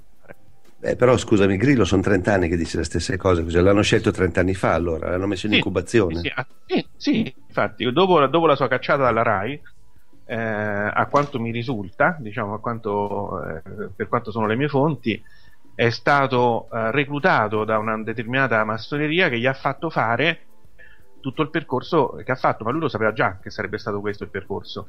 E non c'è nulla di strano in questo, perché Basti Renzi sette anni fa diceva che sarebbe diventato Presidente del Consiglio, ma lo sapeva sette anni fa. Vabbè, secondo Quindi... me Renzi è talmente sborone che da quando è nato è convinto di essere Gesù Cristo. è... sì, però c'è, eh, no, però c'è diventato, no Massimo, perché poi c'è diventato, quindi bisognerebbe domandarsi come uno così che non è poi parzialmente inte- molto intelligente, sette anni fa già sapeva che sarebbe diventato Presidente del Consiglio. Il punto Beh, è sap- che ah, vabbè, vabbè. alcune cose in alcuni ambienti si sanno prima perché si prevedono prima e si manovrano da prima. In alcuni casi io mi sono ritrovato eh, a sapere in anticipo a- addirittura le date dei cambi governo, dei governi precedenti e io personalmente per il tipo di ambienti che frequento, di persone che frequento, lo potevo sapere 3-4 mesi prima, ma ovviamente se io l'ho saputo 3 mesi prima c'era gente che lo sapeva anni prima. E questo, come dice Carpeoro. Su cambi di governi che siano eterodiretti, etero, etero balle, eh, eh, pupazzati e ballenati, piove, ma non dimostra che, che, che Grillo sia controllato da un progetto del genere. Però sono due cose diverse. No, non ho capito, scusa, è andata via Quando tu dici io sapevo in anticipo del cambio dei governi, su questo ci credo e, e non metto dubbio, nel senso che i, che i governi italiani vengano gestiti da, da, da, fuori e quindi in largo anticipo e di cui poi noi vediamo soltanto l'effetto finale, su questo non ci piove. Ma non mi dimostri però in questo, con questo esempio il fatto che, eh, che Grillo fosse, sia stato preparato ad hoc per fare quello che sta facendo, per fare un servizio di compartamento 30 anni dopo, cioè ci vuole una lungimiranza tale. Cioè, sette anni fa ci posso anche credere, no? O comunque po- posso ritenerlo probabile. Però ecco che Grillo sia stato scelto 30 anni fa, anche a me rimane un po' difficile. 30 anni sono tanti. Discor- Scusa, è un po' come il discorso di Obama, no? Secondo me, cioè, non è sbagliato in, totalmente Secondo me queste sono persone che nascono così come sono. Nessuno ha insegnato a Obama ad essere, a, o ha istruito Obama affinché fosse un liberal, affinché fosse un idealista, eccetera, eccetera. Sono persone che poi man mano vanno avanti e vengono a galla perché possono tornare utili in un certo momento ad Harvard perché l'avevo già messo in cottura. No, semplicemente che ognuno fa la sua strada arrivi a un certo punto che di colpo si scopre che tu sei utile per fare proprio quello che tu vorresti fare. Cioè Obama da idealista eh, della prima ora eh, voleva, voleva, fare il presidente che cambiava tutto. Guardate che quando, quando faceva che essere, devono essere i principi morali che informano, cioè che determinano le scelte politiche, eh, si è dimostrato completamente il contrario una volta entrato alla Casa Bianca. Cioè, ma quel cambiamento gli, è, gli viene fatto fare dalla situazione contingente, cioè nessuno supera mai la soglia della Casa Bianca e rimane quello che era prima. Clinton, quando aveva 25 anni, fumava gli spinelli, quando è entrato alla Casa Bianca ha dato eh, il via alla più pesante guerra contro la droga, compreso la marijuana, che ci sia mai stato, cioè quello che ha speso più di tutti nella storia americana per combattere la marijuana. Quindi è chiaro che succede qualche cosa quando tu vuoi superare una certa soglia perché lì devi passare al vaglio come Obama che ha dovuto andare in Israele a mettersi la chippa se voleva diventare presidente, se no col cavolo che lo diventava.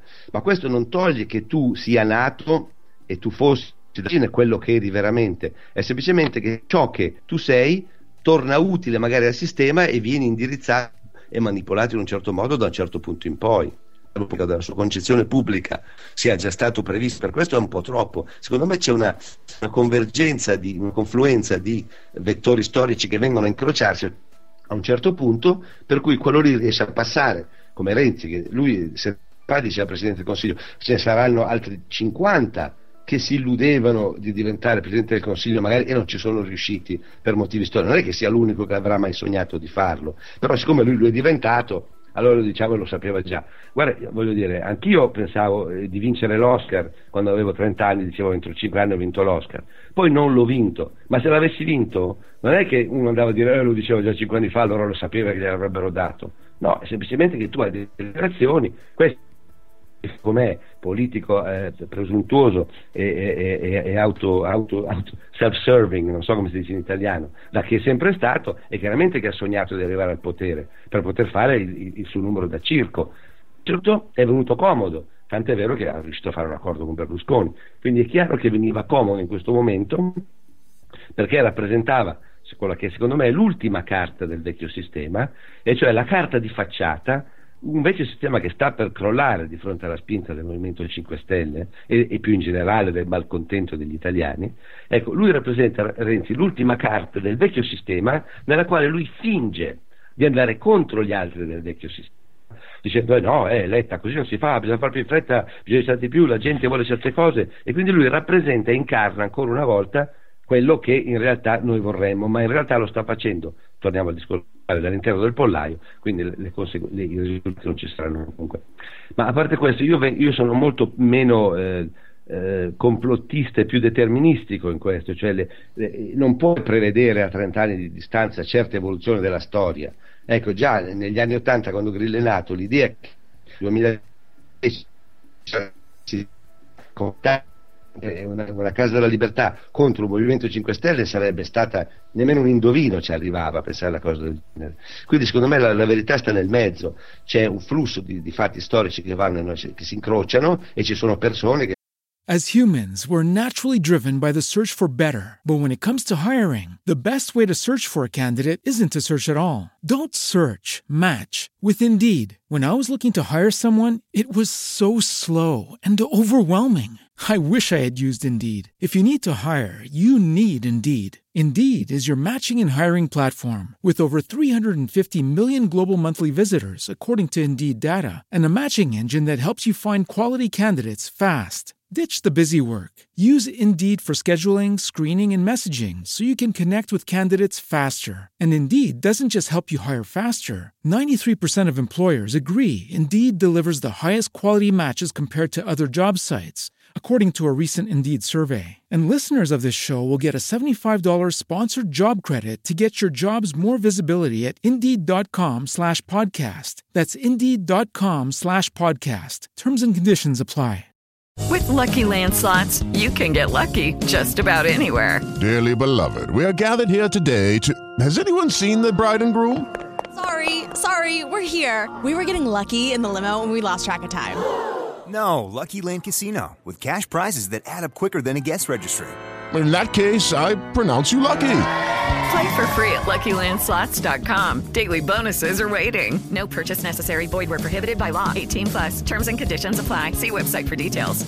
vengono a trovarsi a nuotare in quel flusso nel momento particolare e quindi prendono una certa direzione.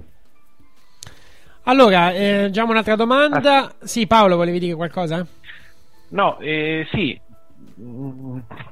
cioè io capisco che il discorso è un po' complicato, ma mh, provo a, eh, a dare qualche spunto, No- non, non provo a spiegare perché è, è veramente complicatissimo spiegare come è possibile prevedere a 30, 40, 50 anni gli avvenimenti e prevederli e, e- e farli e con quale scopo soprattutto perché uno dice ma perché? Ma do qualche spunto di riflessione. Allora Carpe Oro, che eh, Massimo ha conosciuto al convegno che abbiamo fatto di recente, eh, come, come sai è stato eh, sovrano gran maestro di un'intera obbedienza, cioè significa, detto in termini poveri per eh, chi non sa molto di massoneria, il capo della massoneria. ok?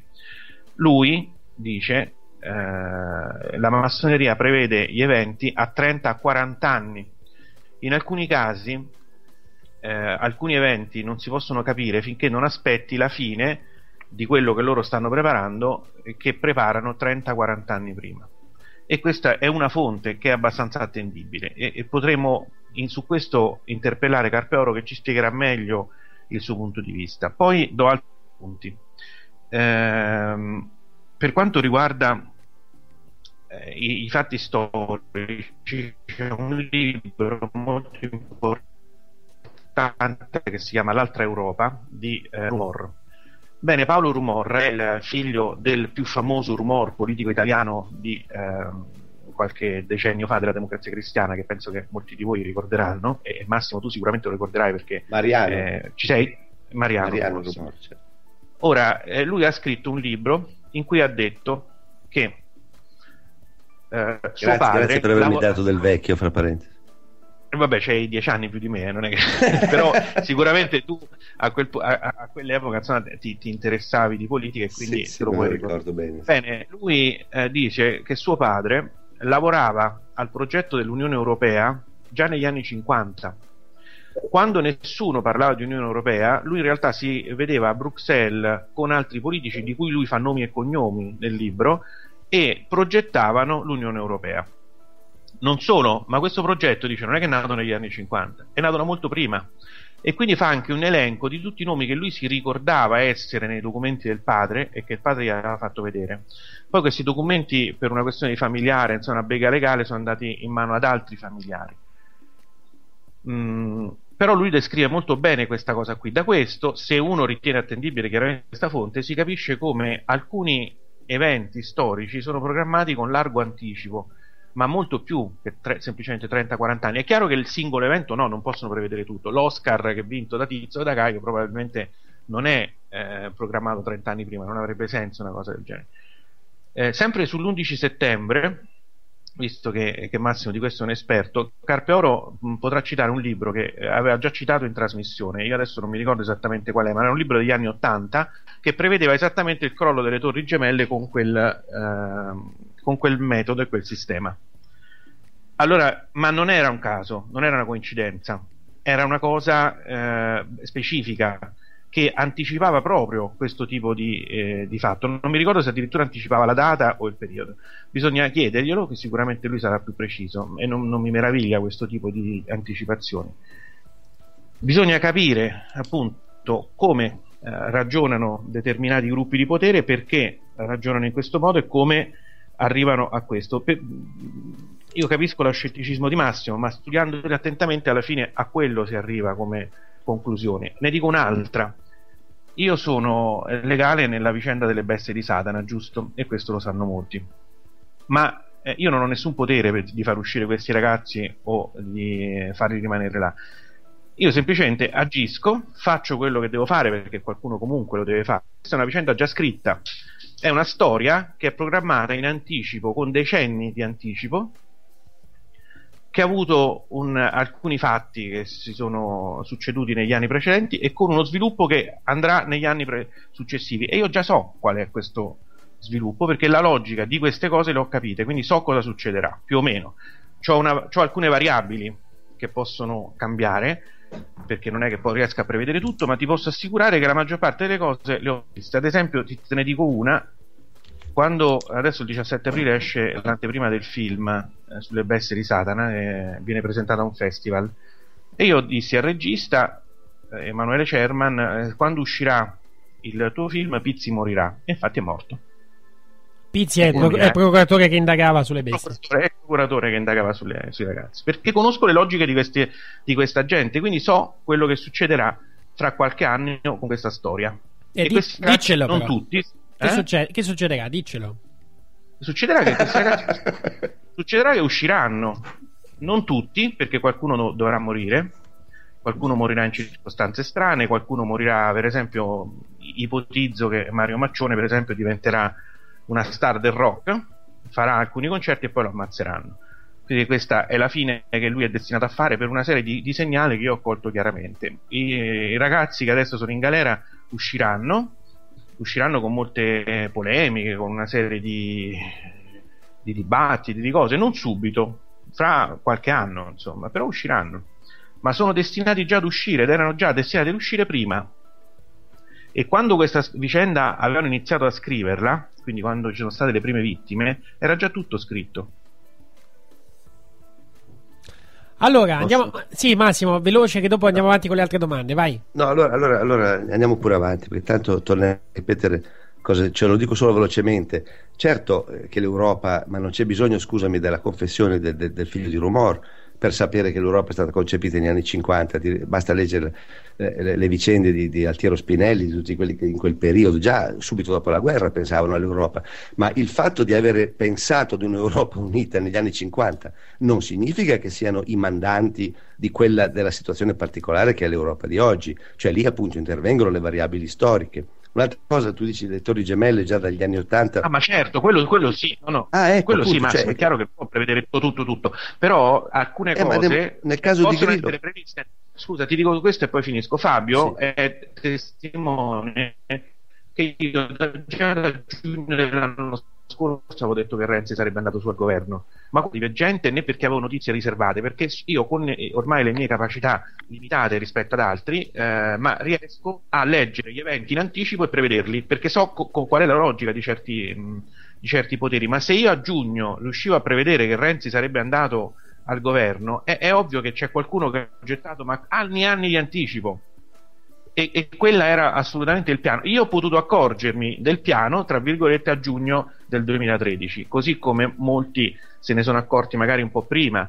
Eh, però ci sono fonti eh, che ti danno le informazioni molto prima e Renzi lo sapeva già sette anni e probabilmente però non è un progetto nato sette anni fa capisci che se Renzi lo sapeva sette anni fa molto probabilmente qualcuno l'ha progettato sette anni prima che Renzi lo sapesse quindi 15 anni fa e allora capisci che non è così semplice e così ehm, diciamo tutto soggetto a variabili contingenti e mo- momentanee. Ci sono alcune variabili che sicuramente possono cambiare, ma alcune costanti ci sono e ci saranno e rimarranno.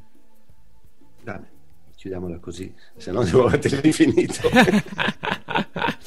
Allora, eh, ehm, anche se mi pare lo stesso Carpeoro dica anche, se non ricordo male, che poi chi è il burattinaio, chiunque sia, che sia ecco, diciamo, un'istituzione, più persone, eccetera, non hanno però questo potere dell'infallibilità, no? Nel senso che poi No, no. le cose, nel senso, possono essere anche progettate, ma poi vanno in tutt'altro modo, no?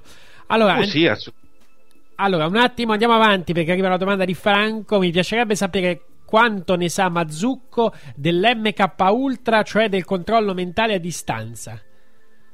Ne so relativamente abbastanza perché l'ho approfondito quando ho fatto il documentario sulla morte di Robert Kennedy. Eh, il- il- la tesi, non solo la mia tesi, ma la tesi eh, di, di- più, più di maggioranza, diciamo, sulla- su Siran Siran, il, il presunto ma falso assassino di Robert Kennedy, è che fosse stato eh, condizionato mentalmente dal programma MK Ultra. Adesso non so se la domanda eh, mi chieda di spiegare che cos'è o se vuole sapere quanto ne so io e che tu- quindi tutti lo sanno già, ma sono, sono informato diciamo, in, in maniera relativamente eh, avanzata perché l'ho approfondito, cioè queste tecniche di eh, manipolazione mentale sono state messe a punto eh, all'inizio degli anni 50 in una clinica canadese con un dottore che non mi ricordo come si chiamava, il quale aveva proprio questa clinica dove facevano gli esperimenti di cancellazione completa dell'identità e della memoria di una persona che veniva sottoposta, venivano, eh, c'era gente che entrava, non so, per fare un esame del sangue e, e non usciva più, e usciva dopo tre mesi e non si ricordava nemmeno più come si chiamava e ci sono testimonianze di persone che dicono appunto io sono uscito da quella clinica e hanno dovuto insegnarmi tutto, hanno dovuto insegnarmi addirittura a usare il vasino perché me la facevo addosso perché ero tornato allo stato, allo stato di bambino. Ehm, questi programmi di manipolazione mentale eh, tendevano fra una fra le tante cose a creare il, il possibile assassino perfetto e l'assassino perfetto in una certa mentalità è quello che non ricorda nemmeno di aver ucciso come Siran Siran quindi non solo non ricorda chi l'ha mandato ma non si ricorda nemmeno eh, eh, di aver compiuto il gesto a tutt'oggi e questo è testimoniato e confermato sia dagli psichiatri dell'accusa che quelli della difesa eh, Siran Siran che sta in una prigione ehm, eh, de- della California Corcoran che fra l'altro è vicino di cella eh, di eh, Charles Manson, un altro, eh, un altro eh, famoso, eh, come si chiama, capo espiatorio di cui eh, ha parlato Franceschetti nella ultima conferenza. Siran Siran a tutt'oggi non ricorda quei maledetti eh, 20 secondi nei quali è stato visto puntare un'arma, una, As humans, we're naturally driven by the search for better. But when it comes to hiring, the best way to search for a candidate isn't to search at all. Don't search, match with Indeed. When I was looking to hire someone, it was so slow and overwhelming. I wish I had used Indeed. If you need to hire, you need Indeed. Indeed is your matching and hiring platform with over 350 million global monthly visitors, according to Indeed data, and a matching engine that helps you find quality candidates fast. Ditch the busy work. Use Indeed for scheduling, screening, and messaging so you can connect with candidates faster. And Indeed doesn't just help you hire faster. 93% of employers agree Indeed delivers the highest quality matches compared to other job sites, according to a recent Indeed survey. And listeners of this show will get a $75 sponsored job credit to get your jobs more visibility at Indeed.com slash podcast. That's Indeed.com slash podcast. Terms and conditions apply. Hello, it is Ryan, and we could all use an extra bright spot in our day, couldn't we? Just to make up for things like sitting in traffic, doing the dishes, counting your steps, you know, all the mundane stuff. That is why I'm such a big fan of Chumba Casino. Chumba Casino has all your favorite social casino style games that you can play for free anytime, anywhere with daily bonuses. That should brighten your day a little. Actually, a lot. So sign up now at chumbacasino.com. That's chumbacasino.com. No purchase necessary. VGW Group. Void were prohibited by law. See terms and conditions. 18 plus. a calibro 22 Kennedy, verso Robert Kennedy e sparare verso di lui. Ehm, per cui il programma MK Ultra, e fra l'altro c'è una conferma incredibile nella storia di Siran, se vai a vedere la sua storia, tu scopri che è un ragazzo regolarissimo, normalissimo, che andava a lavorare, che non rompeva le scatole a nessuno, che si comportava bene, famiglia di palestinesi immigrati negli anni 50 eh, a Pasadena in America, ah, in vicino a Cal- in California. Però vai a vedere nella sua storia e qualche mese prima dell'attentato a Kennedy c'è un buco di tre settimane nel quale nessuno ha mai saputo dire dove lui sia stato, né lui stesso eh, ha saputo dire dove sta. Lui è ricomparso tre settimane dopo senza saper dire a nessuno dove era stato e si presume quindi che in quel buco di tre settimane lui sia stato preso, sia sta- gli sia stato fatto il trattamento da parte degli, degli MK Ultra per prepararlo alla- ad uccidere Kennedy a comando eh, sotto comando ipnotico senza assolutamente poi eh, con il comando stesso di dimenticare tutto quello che accadeva per cui alla fine ancora oggi non si ricorda di aver sparato a Kennedy. Naturalmente chi ha visto il biodocumentario sa benissimo che a sparare è stata un'altra persona che questa persona aveva un nome e un cognome che si trovava dietro a Kennedy e non davanti eccetera eccetera Secondo te eh, queste tecniche sono utilizzate ancora oggi e siccome abbiamo fatto intervenire mh, per due puntate una persona che sostiene no, invece di essere vittima di un altro tipo di controllo mentale, cioè fatto attraverso delle particolari tecnologie eh, militari, ti chiedo se ecco, è ipotizzabile oggi anche un tipo di controllo mentale di questo tipo.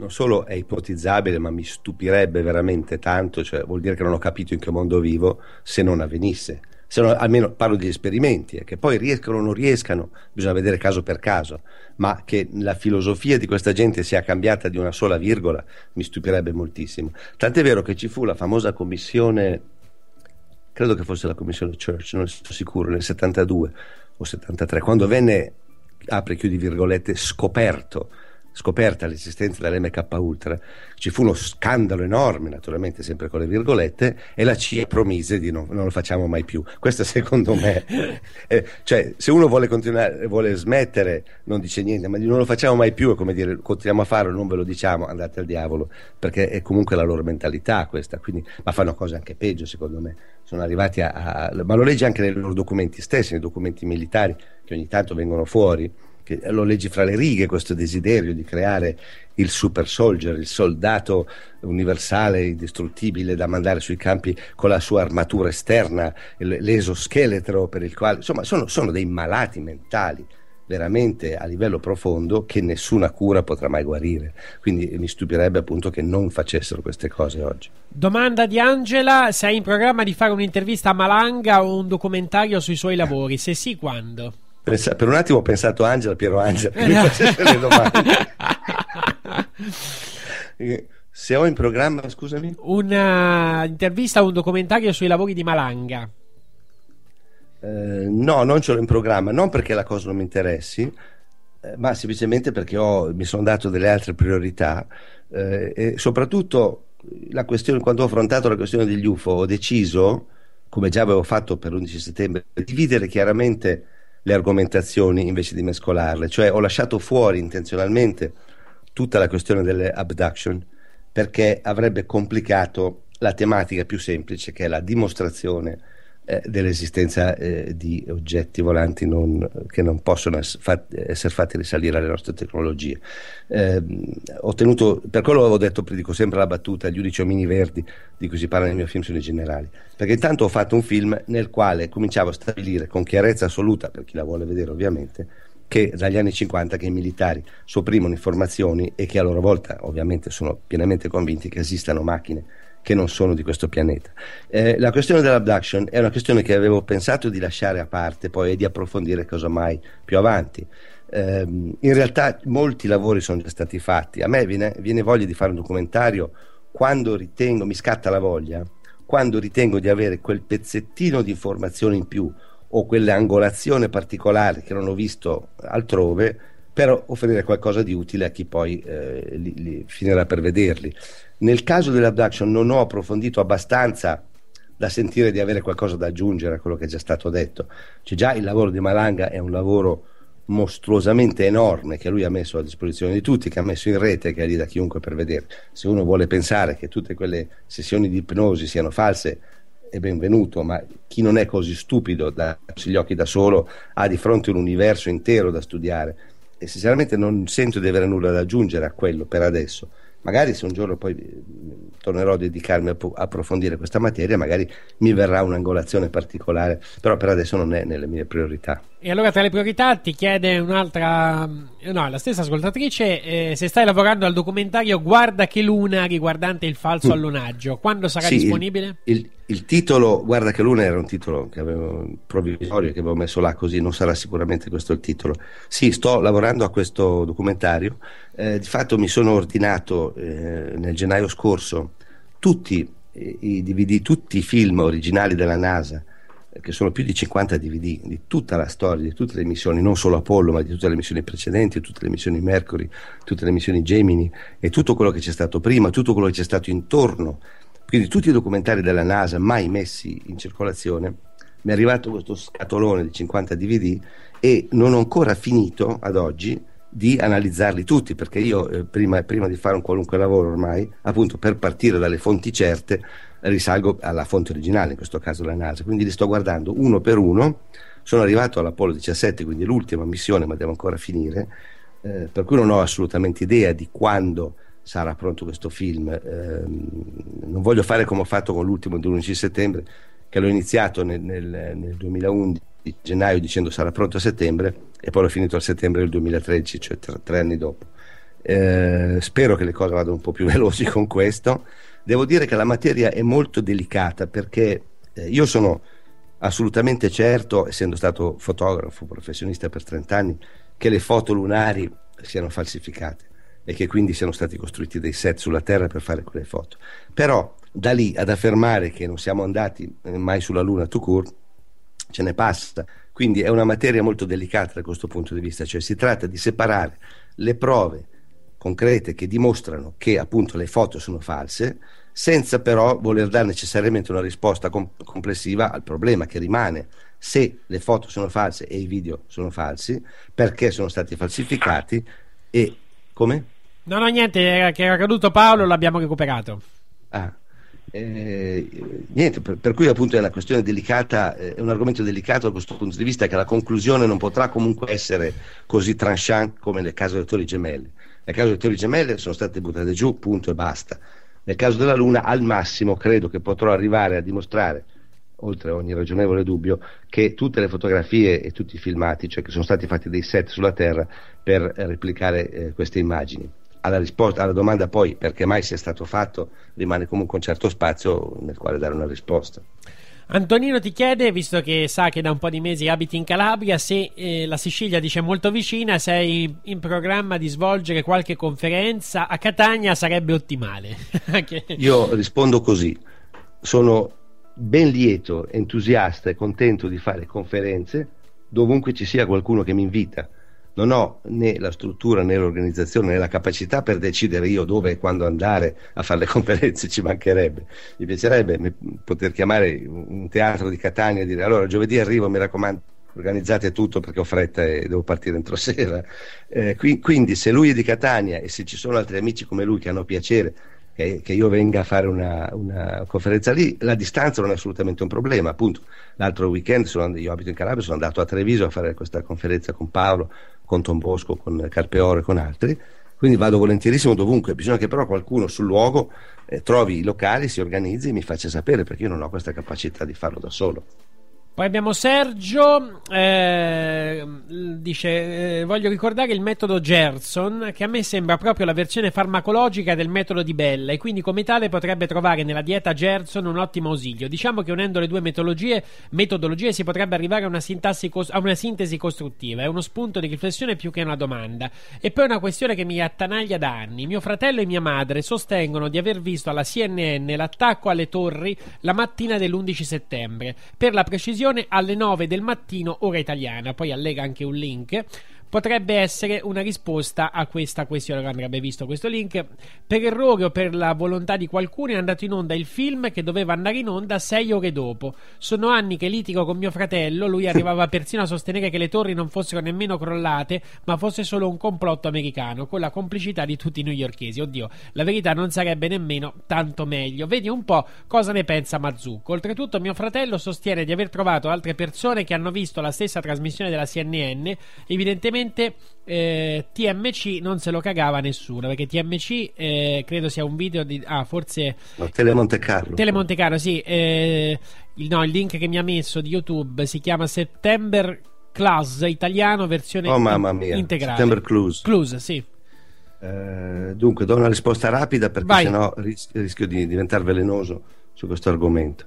Purtroppo esiste una teoria chiamata no a parte il fatto che appunto sul, sul, sul fatto che qualcuno abbia visto in tv alle 9 del mattino le torri gemelle, 9 del mattino italiane, le torri gemelle crollare e non commento nemmeno, cioè è talmente evidente che si tratta di un errore, diciamo di memoria per non dirti peggio, perché voglio dire, non sarebbe sfuggito ad altri il fatto che già le sei ore prima del, del, del, del fatto reale sarebbe stato visto in tv. Eh, non è che uno stava guardando eh, tele casa mia e, dice, ma, e l'hanno visto in tre, se è stato su una tv nazionale dovrebbero esserci più di due persone che se lo ricordano, quindi il problema sarebbe noto se non altro. A parte questo, riguardo a September Cruise esiste una teoria che chiamiamo, che, che è chiamata teoria neoplanes, che dice che eh, in realtà ness- non furono aerei a colpire le torri gemelle, ma, e ci sono tre eh, variabili di questa teoria, almeno quel che ho capito. Calcola che io ho parlato anche, eh, quando è uscito questo film September Cruise, ho parlato con il, con il suo autore, che è un ragazzo di doppia nazionalità italiano e norvegese che vive in Italia per capire meglio cosa volesse dire con quello che diceva in questo film. E purtroppo non sono riuscito a cavare un ragno dal buco nel senso che mi ha risposto semplicemente ma come non lo vedi? Ma sei un imbecille. Più o meno è stato questo il tono della telefonata. Cioè secondo queste persone e la teoria è molto diffusa nel mondo eh, non è che stiamo parlando di indagini. Secondo queste persone non è possibile che un aereo che è fatto sostanzialmente di alluminio di materiali leggeri riesca a sfondare la, la, la parete le, delle torri gemelle che invece è fatto di travi d'acciaio decisamente molto più solide. Eh, si dovrebbe spiaccicare fuori il fatto stesso che sia entrato con tale facilità significa che non era veramente un aereo che l'ha colpita. E lì ci sono tre variabili di questa teoria. Una dice che gli aerei sono stati messi nelle immagini televisive con eh, CGI, cioè Computer Generated Images, cioè è un falso digitale, sono stati messi apposta, quindi filmati che tutti abbiamo visto in presunta diretta erano stati tutti pre- preparati prima e, e, che in realtà non c'era niente in aria. Questa è, non vado nel dettaglio, però non voglio neanche fare quello che arriva alle conclusioni senza spiegare perché. Cioè io sul mio sito, chiunque ne abbia voglia, va su logocomune.net, cerca No Planes Theory eh, sul motore di ricerca e gli usciranno 5, 6, 10 articoli che abbiamo fatto. Discussioni infinite perché, ripeto, eh, quelli che sostengono la teoria No Planes sono molti nel mondo e hanno quindi un, meritano il rispetto se non altro di un'attenzione di cercare di capire che cosa vogliono dire. Il problema è che non si riesce a capire perché vanno in confusione loro, cioè loro dicono non possono essere stati aerei, ma poi sul che cosa sia veramente avvenuto eh, vanno in confusione perché appunto alcuni dicono sono stato CGI, quindi computer generated images e quindi non c'era nessun aereo. La cosa si smentisce in modo molto facile, non sto qui a farvi il ragionamento, ma credetemi, è una teoria che non sta in piedi proprio dal punto di vista logico. Altri dicono che fossero invece dei missili eh, travestiti eh, con una specie di ologramma eh, da aerei cosa che io non posso negare in assoluto, non capisco la necessità di complicarsi la vita fino a questo punto, ma non la posso certo negare. Altri dicono addirittura che fossero semplici ologrammi, cioè che in, in aria di fisico non ci fosse nulla, che noi tutti abbiamo visto delle immagini di questi aerei e che quindi, e qui sta ovviamente il punto debole di questa teoria, i tagli e l'esplosione che abbiamo visto accadere, che abbiamo visto verificarsi nelle torri gemelle, sarebbero stati creati da esplosioni messe lì apposta.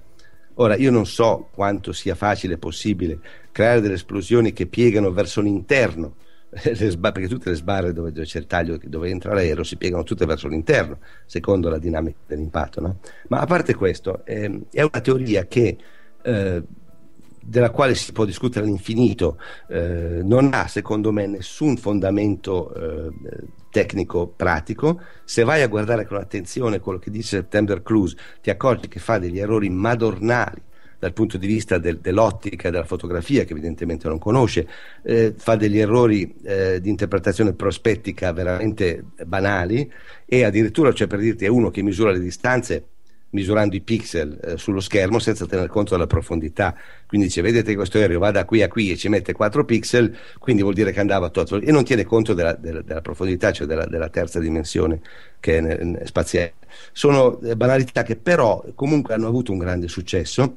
C'è gente che secondo me a priori si convince del fatto che gli aerei d'alluminio non avrebbero mai potuto sfondare la, la superficie, la, la- la- parete d'acciaio e quindi siccome è convinta di quello allora accetta questa teoria perché le sembra quella che va a conformarsi di più alla loro, eh, alla loro ehm, premessa iniziale. In realtà, chiudo però a questo punto devo dirlo, eh, la questione dello sfondamento è eh, chiaramente una questione che guarda le leggi della fisica molto semplici.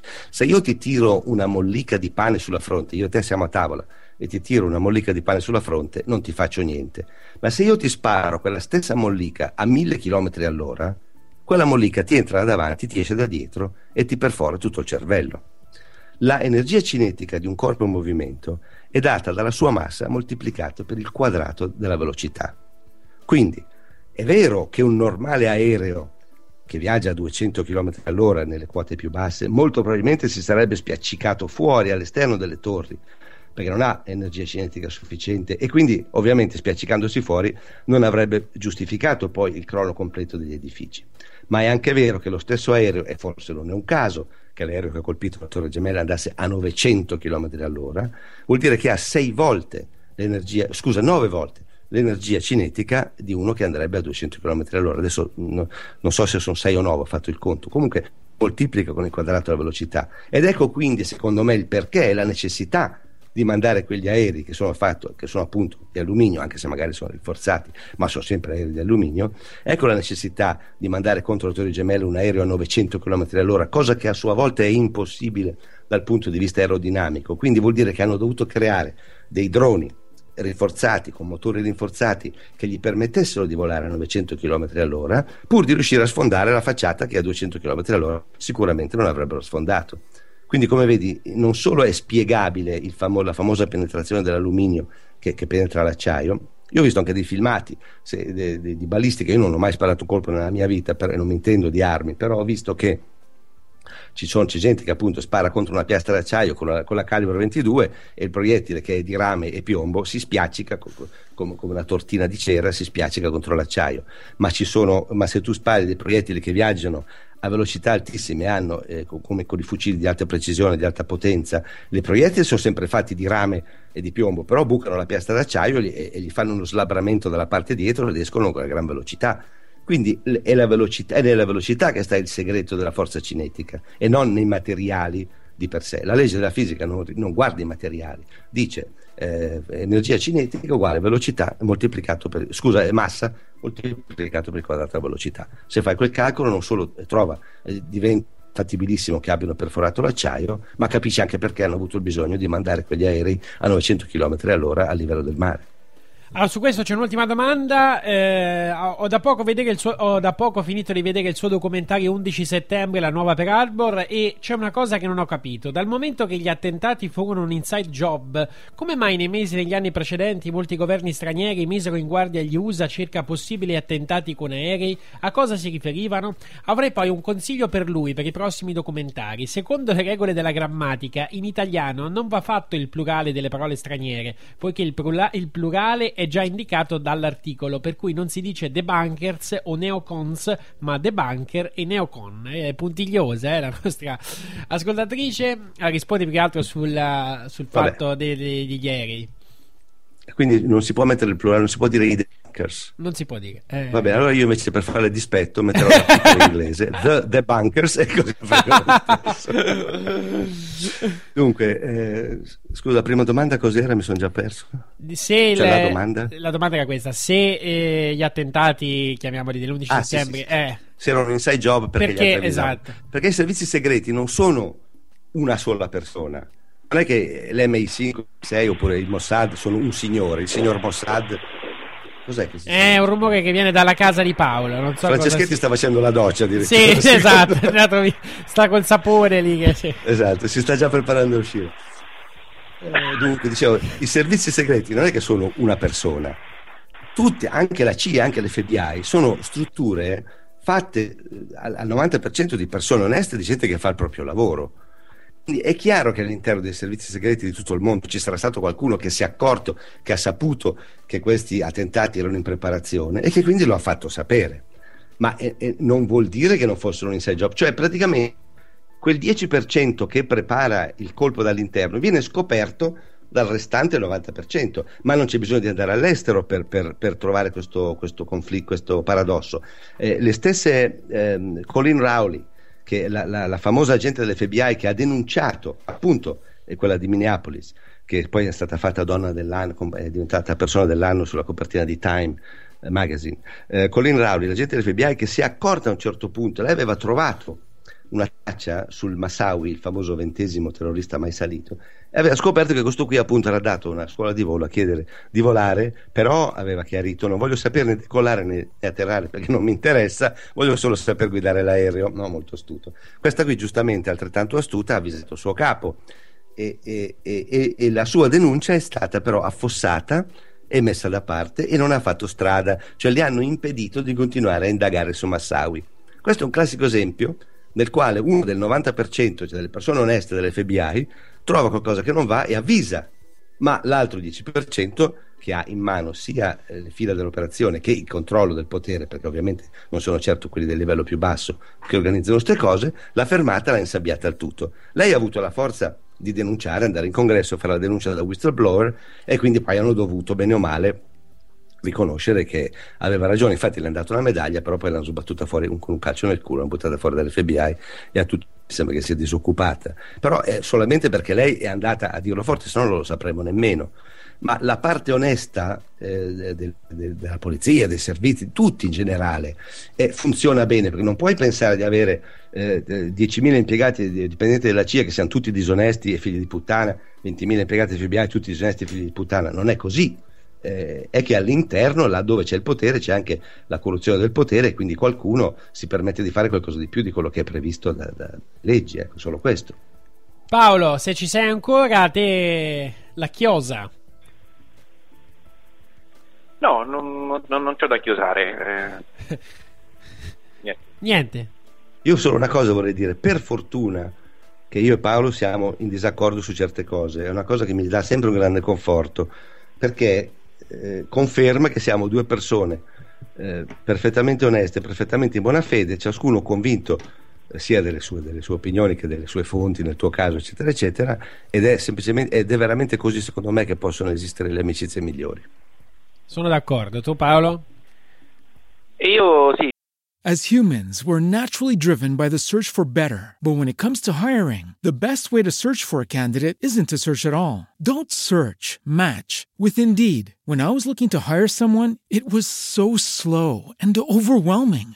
I wish I had used Indeed. If you need to hire, you need Indeed. Indeed is your matching and hiring platform with over 350 million global monthly visitors, according to Indeed data, and a matching engine that helps you find quality candidates fast. Ditch the busy work. Use Indeed for scheduling, screening, and messaging so you can connect with candidates faster. And Indeed doesn't just help you hire faster. 93% of employers agree Indeed delivers the highest quality matches compared to other job sites, according to a recent Indeed survey. And listeners of this show will get a $75 sponsored job credit to get your jobs more visibility at Indeed.com slash podcast. That's Indeed.com slash podcast. Terms and conditions apply.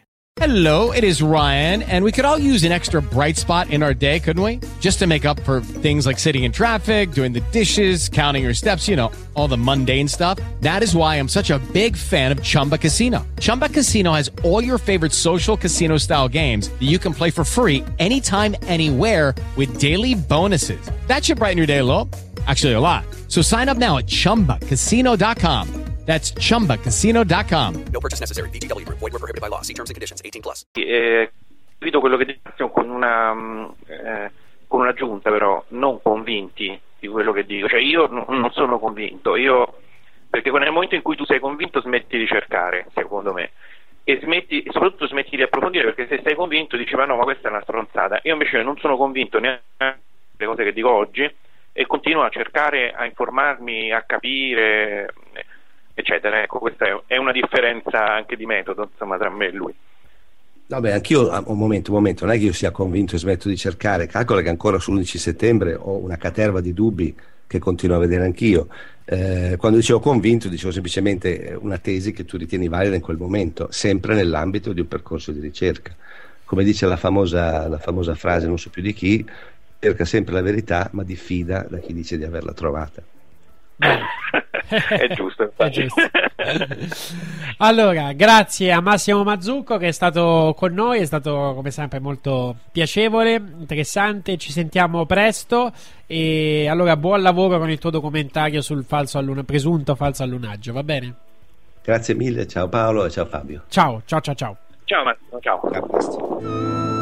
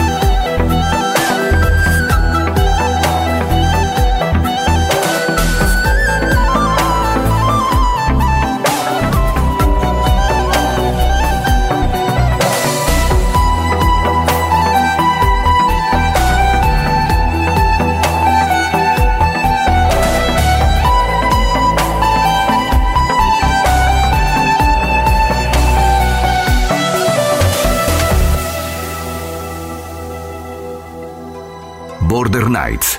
La notte ai confini.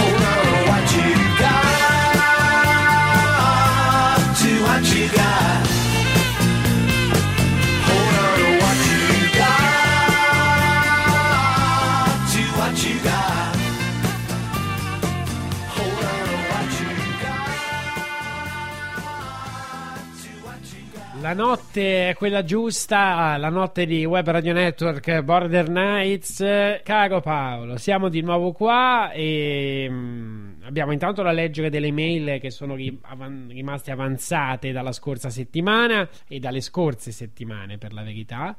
E mm, adesso però io comincerei, parleremo ancora del metodo di Bella perché era arrivata una bella email eh, mm, giusto dopo che avevamo fatto la trasmissione con la dottoressa Brandi.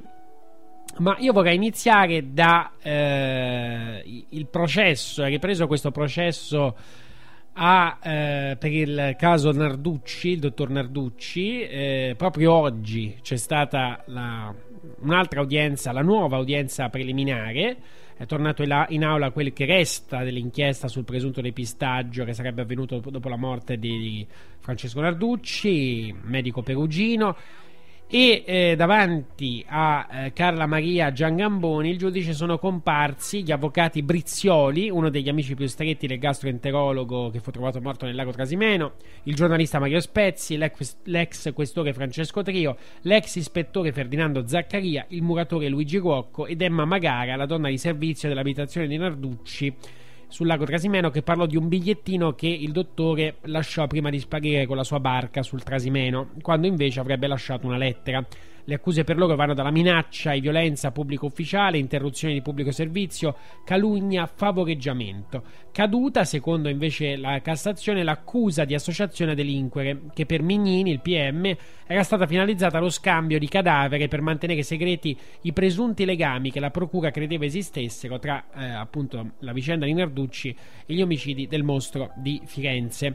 A prosciogliere tutte le accuse era stato nell'aprile del 2010 il GUP Paolo Micheli. Contro quella decisione, il sostituto procuratore Mignini fece ricorso in Cassazione, che accolse in parte il ricorso presentato da accuse parte civile dalla vedova Narducci e adesso ritorna in appello per sette capi di imputazione per tutti, per tutti questi mm, eh, sette capi e poi anche altri dieci invece per Brizioli che ha rinunciato alla prescrizione. Ovviamente tra abbiamo detto queste persone che eh, saranno di nuovo a giudizio c'è anche il giornalista Mario Spezzi. Mario Spezzi eh, che deve rispondere di calunnia e diffamazione a mezzo stampa insieme a Luigi Rocco e Ferdinando Zaccaria. Ehm, tra i particolari che, viene- che vengono fuori, eh, ad esempio, c'è un certo Adol- Adolfo Pennetti Pennella che deve rispondere di soppressione di atti e falsità materiale commessa dal pubblico ufficiale per avere, secondo l'accusa, soppresso la documentazione relativa all'intervento del nucleo elicotteri di Arezzo il 13 ottobre 1985. Quindi fu, secondo l'accusa, cambiato eh, cam- o comunque non eh, fatta trovare questa documentazione di quello che il nucleo elicotteristi evidentemente aveva eh, visto. Allora, Paolo, eh, tra l'altro tu hai annunciato su Facebook eh, di aver ricevuto eh, una notifica di una querela che è stata presentata nei tuoi confronti proprio da Mario, da Mario Spezzi in relazione ovviamente alle accuse che tu gli hai mosso eh, di eh, diciamo essere coinvolto eh, direttamente nei delitti del mostro di Firenze. Tu hai sempre detto no, ma come mai se quello che dico io, come dire, sono stupidaggini o sono cose false, come mai non mi querela, come mai non mi querela e alla fine eh, ha deciso appunto di querelarti. Ma si sa intanto per quale preciso articolo eh, appunto lui ha presentato questa querela? Sì, sì, come no, mi è arrivato mh, l'avviso di garanzia e eh, quindi ho- ho conoscenza del capo di imputazione. Ehm, l'articolo è quello eh, sul eh, mostro di Firenze, il terzo livello, quindi dove indicavo Spezzi e il pubblico ministero Piero Luigi Vigna come eh, due degli esecutori eccellenti di, di questi delitti. Questo è, insomma. Ecco, ma eh, tu che mh, spiegazione dai? Ah, cioè perché si è fatto avanti adesso? Se è perché comunque eh, diciamo io personalmente poi no, l'avevo intervistato per diritti e misteri, gli avevo fatto poi la domanda su di te, no? Se sapeva di quello che tu scrivevi e del fatto e del perché poi non ti avesse denunciato e se è da mettere in relazione questa cosa o se ci sono altri motivi. Ma guarda, io credo che eh, ho visto la data della denuncia, è dopo la- proprio dopo il tuo articolo, diciamo, quindi probabilmente dopo l'articolo eh, si è deciso. Il perché non lo so.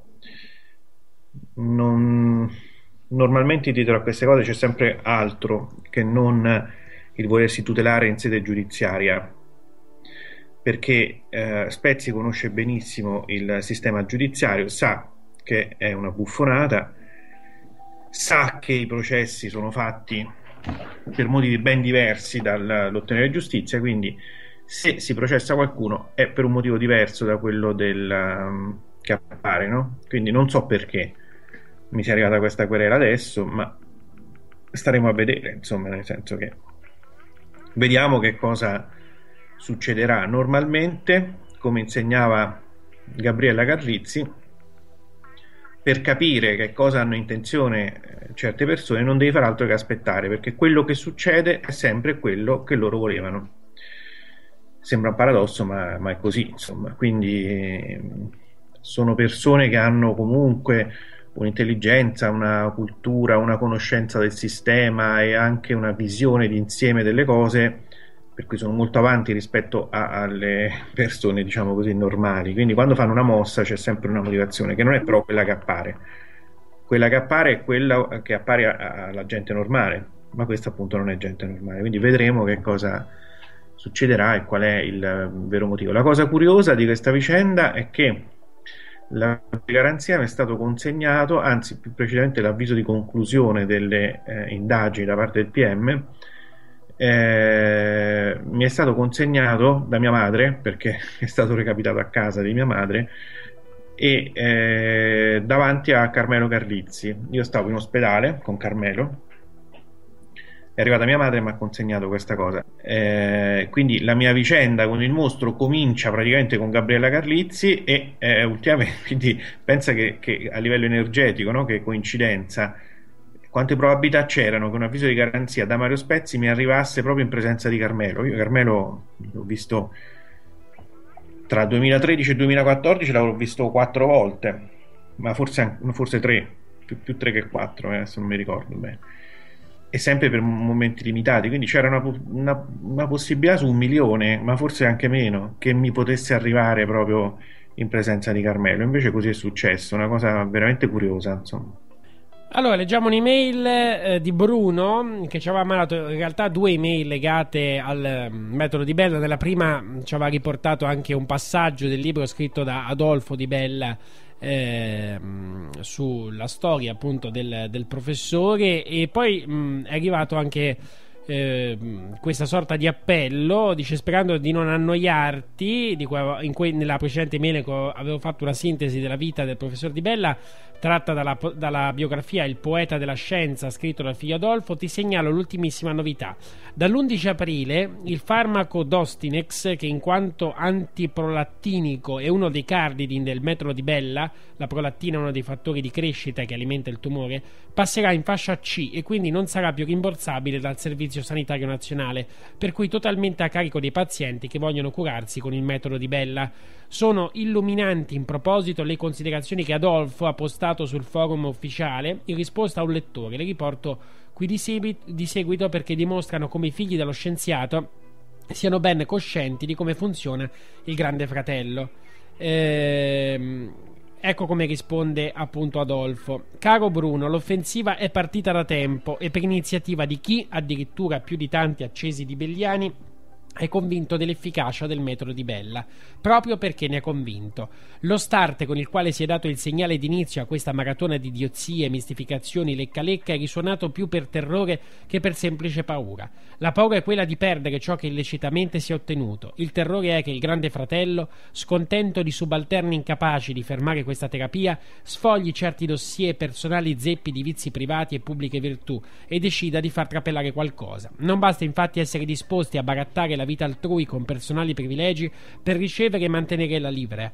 Non basta essere più ignoranti di un eh, pitencatropo, di un pitecan- Pitecantropo. pitepantropo. Madonna, non so di lingua.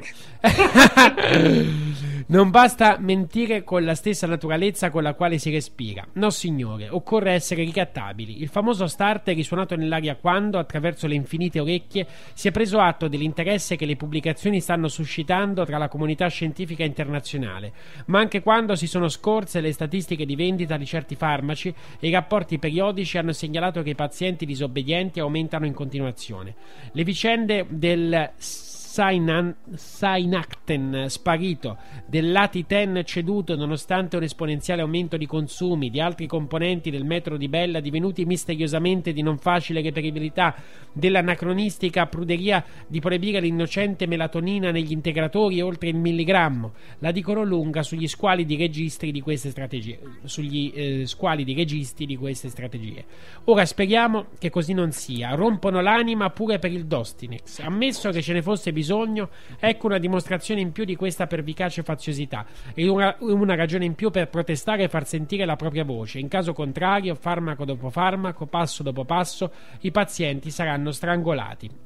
Si stanziano cifre importanti per insegnare ai bambini di 6 anni i rudimenti di inglese, quando abbiamo decine di migliaia di laureati incapaci di scrivere un biglietto di auguri senza errori di ortografia e grammatica, e si progetta di addestrare dalla più tenera età all'omofilia, mentre i pruriti di risparmio sorgono nei confronti di chi rischia di morire per la difficoltà di pagarsi le medicine che lo hanno tenuto in vita. Non basta questo per protestare? La specialità di cui parliamo costa per giunta parecchio, tanto per gradire, è prodotta da uno dei supergiganti della farmaceutica, la Pfizer. Come mai questo colosso non si ribella a una decisione che inevitabilmente farebbe calare il fatturato?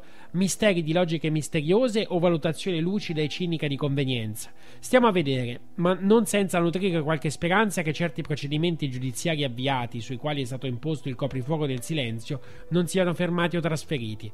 Questo scrive appunto Adolfo Di Bella. Insomma, parole molto forti e molto chiare.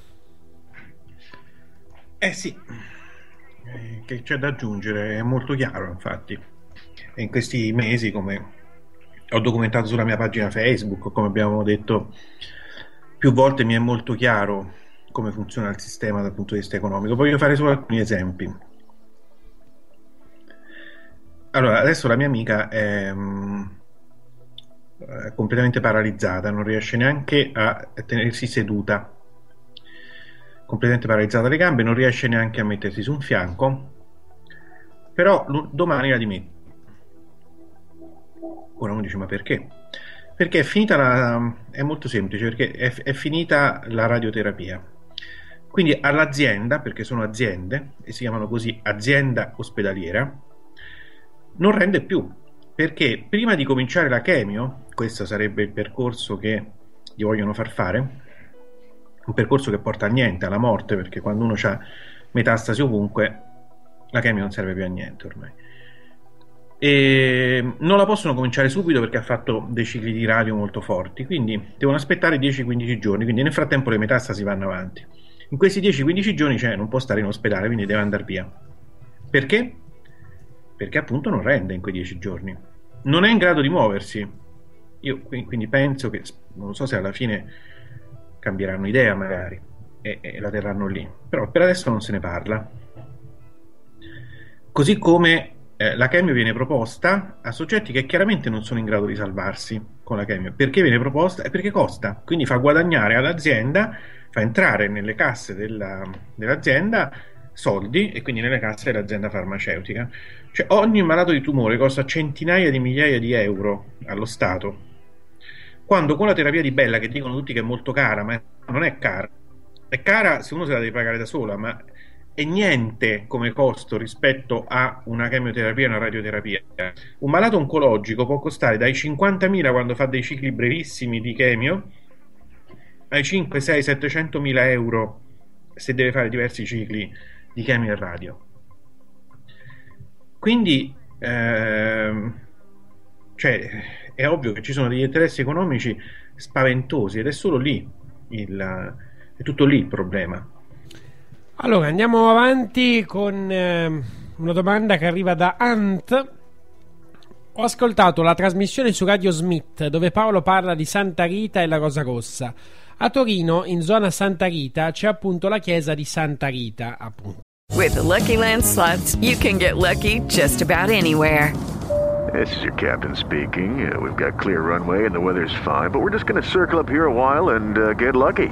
No, no, nothing like that. It's just these cash prizes add up quick. So I suggest you sit back, keep your tray table upright, and start getting lucky. Play for free at LuckyLandSlots.com. Are you feeling lucky? No purchase necessary. Void where prohibited by law. 18 plus terms and conditions apply. See website for details. With Lucky Land slots, you can get lucky just about anywhere. Dearly beloved, we are gathered here today to. Has anyone seen the bride and groom? Sorry, sorry, we're here. We were getting lucky in the limo and we lost track of time.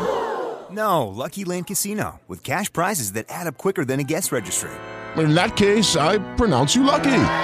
Play for free at LuckyLandSlots.com. Daily bonuses are waiting. No purchase necessary. Void where prohibited by law. 18 plus. Terms and conditions apply. See website for details.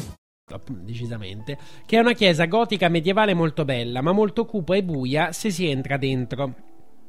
Io sono stata battezzata in quella chiesa.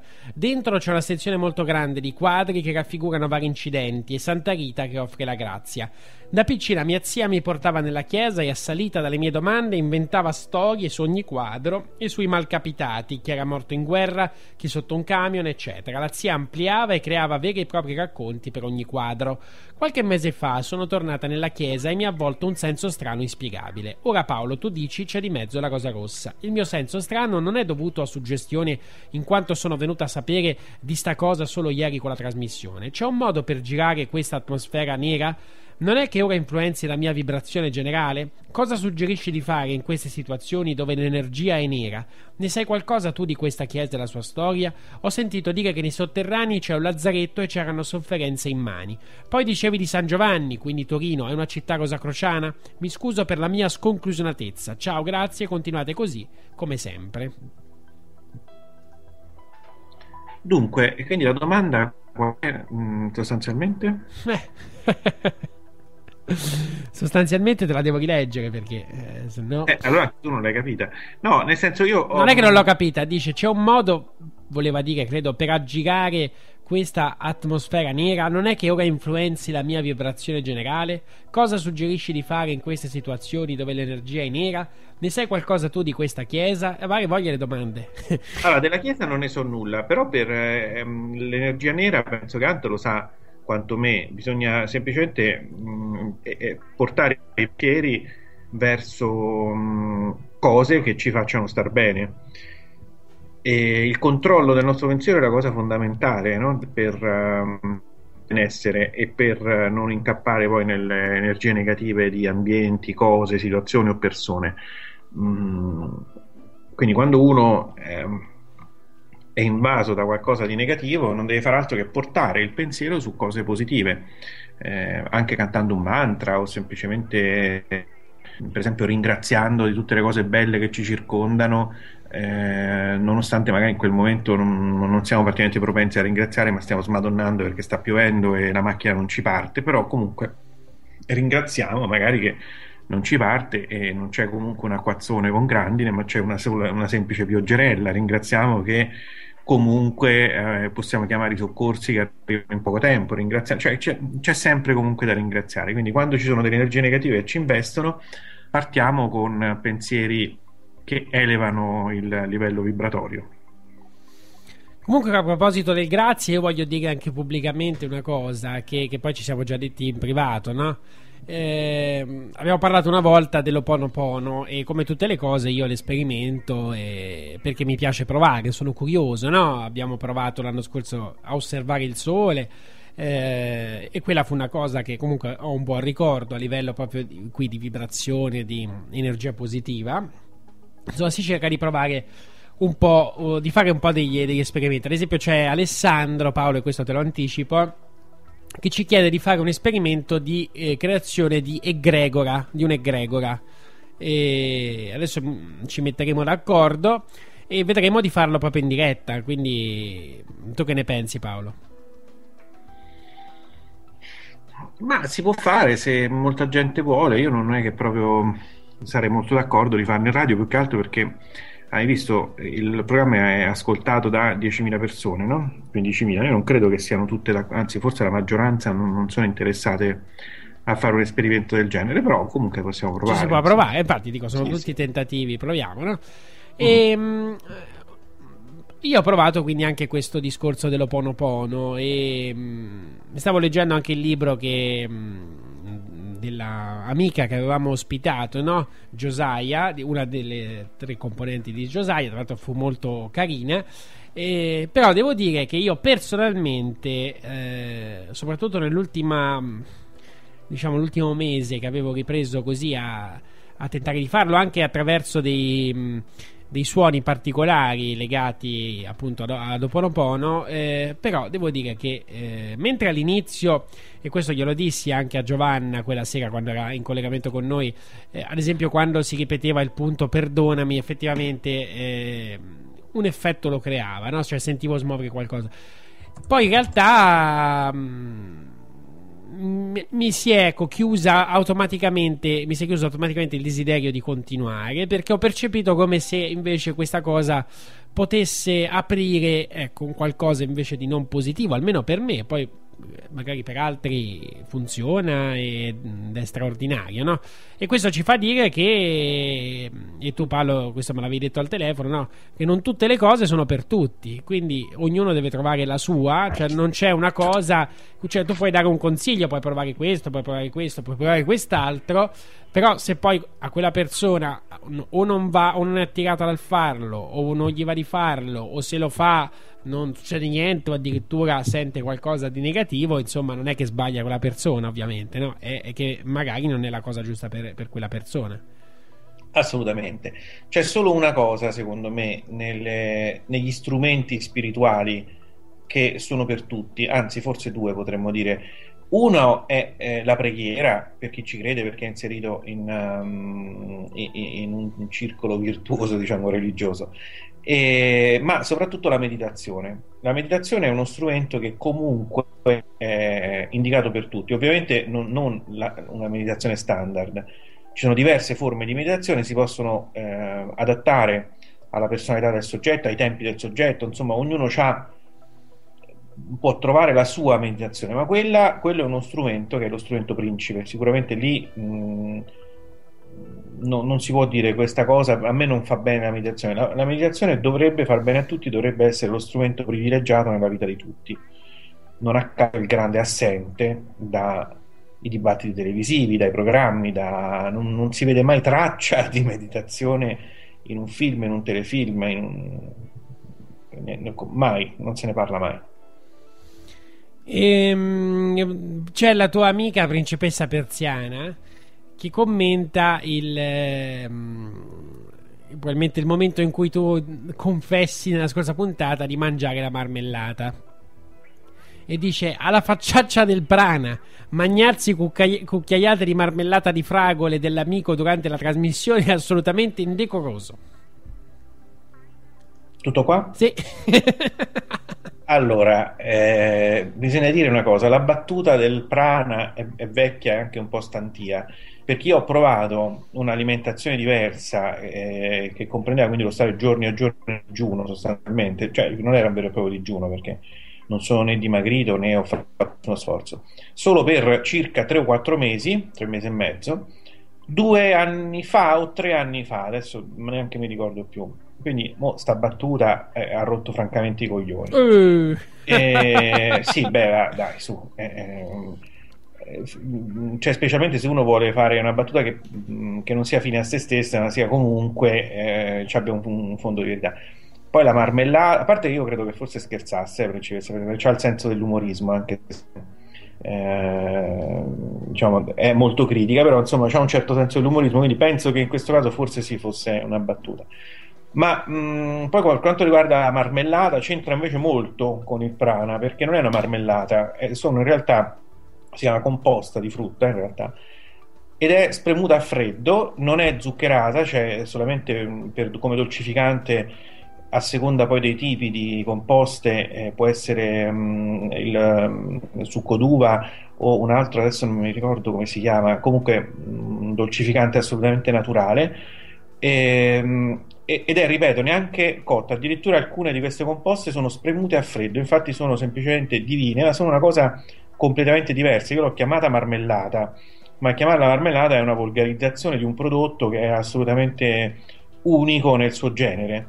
Perché mh, io ti posso assicurare che insomma appunto tutti quelli che l'hanno assaggiata dicono questa è la, lo penso anch'io, è la cosa più buona che ho mangiato in vita mia, ma non- non- ha molto a che fare col prana perché in realtà è, è molto simile a mangiarsi una frutta fresca come proprietà nutritive, come mh, qualità. Non a caso alcune persone che io conosco, grazie al, all'aver bevuto o mangiato eh, prodotti di questa azienda, sono guariti da alcune piccole patologie che non riuscivano a guarire neanche con eh, le vite. Ad esempio, Solange può confermare che ehm, a furia di bere questi succhi di frutta si è sentita meglio come se fosse un- un'iniezione di vitamine. Dice, ma evidentemente c'ha qualcosa, c'hanno qualcosa perché l'ho, l'ho percepito che eh, mi ha fatto bene. Carpe Oro può confermare che secondo lui e secondo la sua esperienza è grazie alla, alla composta di mirtilli che gli è passata la congiuntivite. E quindi sto citando dei nomi per non dire sono miei amici, ma poi uno li può sentire. Possiamo verificare quello che ho detto appunto chiedendo a Carpe Oro, perché sono prodotti assolutamente particolari. È un tipo di alimentazione che dovrebbe essere diffusa sempre di più e in sempre più ambiti, insomma. Tra l'altro mh, è, è- è una cosa quindi che ha molto a che fare invece col, col prano o con l'alimentazione sana, insomma, ecco. E, tra l'altro mh, era stato molto carino, Maurizio si chiama, vero, di questa azienda, eh, il Feudo, che mh, più di un mese fa, sì, un mese e mezzo fa, eh, mi telefonò che mi voleva mandare, appunto, mi voleva mandare un assaggio di questi prodotti, quindi non, non vedo l'ora di poterli assaggiare e poi magari con lui potremmo anche invitarlo una sera se vuole eh, in collegamento anche per, anche per capire eh, se qualcuno appunto volesse poi acquistarli co- come deve fare perché Sì, ecco, io penso che, eh, che lui racconti la sua esperienza può, può essere importante, sì, può essere utile perché ha proprio trovato un, un nuovo modo di produrre eh, cose eh, sane, diciamo così. Tra l'altro a un prezzo poi assolutamente secondo me contenuto rispetto a- anche alla, alla qualità. Insomma, io compro delle volte delle marmellate in erboristeria oppure che veramente fanno, sono penose e, e magari le pago 5 euro. eh, quando le sue costano quasi la metà praticamente, eh, ma non c'è proprio nessuna- nessun paragone. E, mh, voglio, voglio dire, allora, raccontiamo, non so se, se lui gli dispiacerà o no, però voglio dire questa cosa, abbiamo spesso parlato di questa mia amica che sta male e ha il tumore. Io ho conosciuto Maurizio perché una volta ci siamo parlati per alcune cose, saputo di, di questa mia amica, gli ha mandato gratuitamente eh, decine di chili di, di cibi di ogni tipo, quindi verdure, carote, zucche, eh, marmellate, succhi di frutta, eccetera, solo per aiutarla a combattere il tumore. E è anche venuto dalla sua azienda, l'ha lasciato per due giorni per venire a parlarci con queste amiche e convincerla a trovare la voglia di vivere, se ci riusciva. Per la verità la resistenza è stata talmente forte che non ci è riuscito, ma mh, comunque mh, è stata una delle cose belle di questo periodo che mi ricorderò per sempre. Ecco perché qualcuno mi ha scritto, mi ha detto: Ah, ma tu pare che fai la pubblicità a, a questa azienda, è un po' forzato. Mi ha scritto uno su Facebook eh, l'altra volta. E, mh, sì, capisco che sembra un po' forzato, ma eh, questo nasce dall'atteggiamento particolare di questa persona, di Maurizio, che è uno dei ricordi che avrò sempre nella mia vita, belli, inseriti in questo percorso di inferno che sto facendo nel centro tumori. E, mm, e questi prodotti, se non sono riusciti a fare altro, comunque hanno allietato la vita di questa mia amica che comunque li ha apprezzati molto e diciamo che gli ha regalato ecco, de- dei momenti di, di serenità come l'ha regalati a me perché sono talmente buoni che oh, spesso infatti lui può confermarti gli mando dei ringraziamenti via sms no? Se- sai che c'è questo gra- questa tecnica del ringraziamento no? Eh, per di cui anche abbiamo accennato prima abbiamo accennato altre volte. Io lo faccio non solo eh, ringraziando in astratto ma ringraziando anche con- concretamente alcune persone. Lui è uno di quelli che ogni tanto gli manda un sms e gli dico ah grazie. Lui allora mi risponde ma mi sa che stai mangiando le mie marmellate vero?"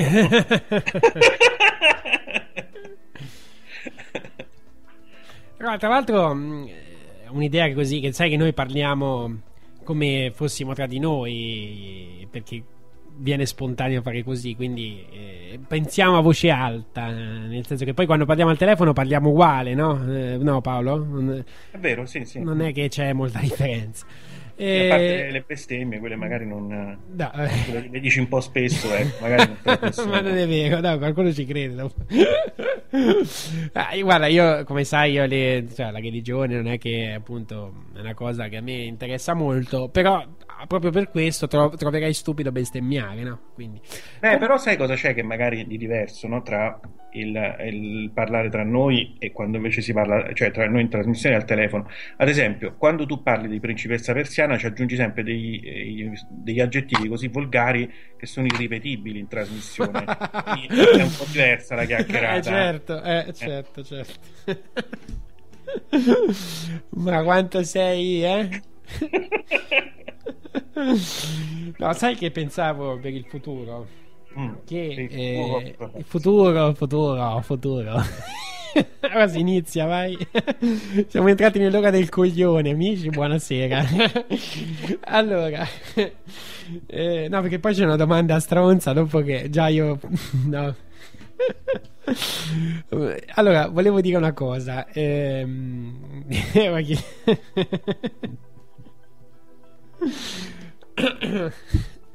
volevo dire che il. in- in-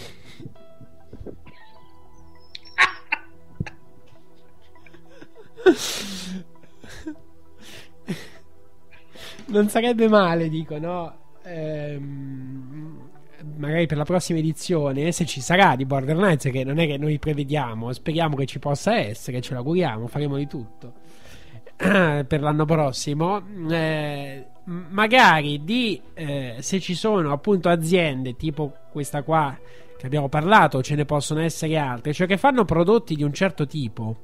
eh, oppure danno servizi di, di un certo tipo, quindi diciamo attinenti con i principi che vengono proposti in questa trasmissione, potremmo anche dedicare una carrellata no, dedicata proprio a queste realtà imprenditoriali che però diciamo coniugano il, il giusto profitto con anche possiamo dire fare del bene agli altri no? che poi questo credo che de- debba essere poi la missione dell'imprenditore no? Sì, ad esempio potremmo ehm, anche intervistare que- i proprietari della Ferrero che con la Nutella credo che abbiano fatto molto, Molto bene. bene, esatto. tra l'altro di, di, Ferrero non ho mai mai detto niente Eh, cre- cos'è sempre lui il più ricco d'Italia? No, questo non lo so. Senti, però ti ho, ti ho interrotto, tu stavi dicendo una cosa, no? Eh, proprio che ho fatto la battuta, stavi dicendo um, un discorso che però io non ti ho fatto finire. Ma era Eh, que- quello era- era questo? è che noi eh, parliamo liberamente, tranquillamente, quindi... Era questo qui, appunto. Ah, come- era finito? Ah, Sì. ok. Ho detto appunto che potremmo creare uno spazio eh, in cui si presentano queste, queste realtà. Non saranno tante, ovviamente, magari ce le dovete segnalare o chi le fa personalmente, oppure per- ce le potete segnalare. E, ad esempio, l'altra settimana mi ha- ti ricordi arrivò l'email di un'ascoltatrice che diceva che per ehm, non avere il raffreddore no, si doveva provare la vitamina C della Solgar. Eh, La Solgar, poi sono andato a vedere, è un'azienda che fa, ora non è paragonabile all'azienda agricola, una società, non so se è una multinazionale, non lo so, non, non credo sia una multinazionale, comunque è una società che dal 1947 fa integratori. E quindi io però sono andato in farmacia ho ordinato questo prodotto e adesso lo sto provando, perché io provo tutto, è chiaro se mi dite prova delle palline di cacca, quelle non le provo, però diciamo in generale, eh, se mi, eh, così date questi consigli, io voglio provare perché sai che col raffreddore c'è sempre praticamente, quindi adesso provo questa, questa vitamina C della Solgar e, e così questo passaparola è molto molto interessante. Allora, bene, bene, bene, andiamo avanti. Allora, quando ho letto questa email, ehm, ho trovato, cioè, ho visto il- il- l'oggetto, ho detto, questo è qualcuno che si vuole divertire, no? Perché è scritto, c'è scritto a Paolo Frabbetti e a Fabio Franceschetti. Nico. Eh, sì, effettivamente sembra uno che si vuole divertire. Però è poi- strano che tu ci sia arrivato. Infatti, Eh, eh, però te la leggo. L'ho, l'ho pubblicata anche perché nel blog ho inaugurato una nuova rubrica che tu ovviamente non avrai visto, che si chiama La posta di Border Nights. No, l'ho vista L'hai invece. vista invece, visto. In cui ho già inserito questa email, però te la voglio leggere. Paolo e anche a te, caro Fabio, in realtà dovrei dire qualcosa di abbastanza corposo. Forse Paolo si ricorderà di me. Io mi chiamo Nicola, sul forum di Poteri Occulti ero Yukai, te lo ricordi? Sì, come no. Quella che voleva È un essere ragazzo giovane, se non mi ricordo male. Eh. Sì, sì. Quella che voleva essere una nota alla fine è diventato il discorso centrale. Vedete voi se citarmi o meno, anche se non vedo neanche più il senso. Mi dispiace se il discorso non è molto lineare. È la quarta volta che lo riscrivo. Sai Paolo quanto ti abitui al silenzio, poi non vorresti più proferire parola. Io vorrei condividere con voi un momento di silenzio e un abbraccio, ma non potendolo fare, spero apprezziate lo sforzo. E certo. Anche se un saluto da parte di entrambi in diretta non mi dispiace. Paolo, seguo abbastanza la trasmissione. Mi piace molto anche per Fabio. La puntata 115-114, non ricordo, ci si è sviluppato il discorso sul perché tentare di cambiare le cose anche se queste capitano quando dovranno capitare. Era una bella discussione che mi piaceva molto, trovandomi davanti a questo dilemma tutti i giorni. Sapere che anche per te è un dilemma costante mi rincuora non, le- non essere l'unico, ma il comune mezzo gaudio. Per quanto sia vero questo, le cose accadono quando devono accadere, è vero, però a volte c'è qualcosa che ti spinge a fare qualcosa lo stesso. So benissimo che molte persone non mi capiranno quando gli parlerò, però ci sono delle volte in cui ho proprio la necessità di scontrarmi con loro. Anche se non so voi, ma Paolo, Fabio, a me sembra che molto spesso, quando ho il bisogno di scontrarmi, non sia perché sono guidato da estremo altruismo, ma sia un bisogno dentro di me di scontrarmi contro qualcuno, magari un messaggio che se anche non sembra, magari vorrei dire a me stesso, e lo rifletto nello scontro che mi vado a creare. Non lo so, io penso che gli altri siano lo specchio di ciò che abbiamo dentro e che così gli eventi che ci andiamo a creare siano perché ci dobbiamo confrontare con qualcosa di noi stessi verso cui siamo in contrasto.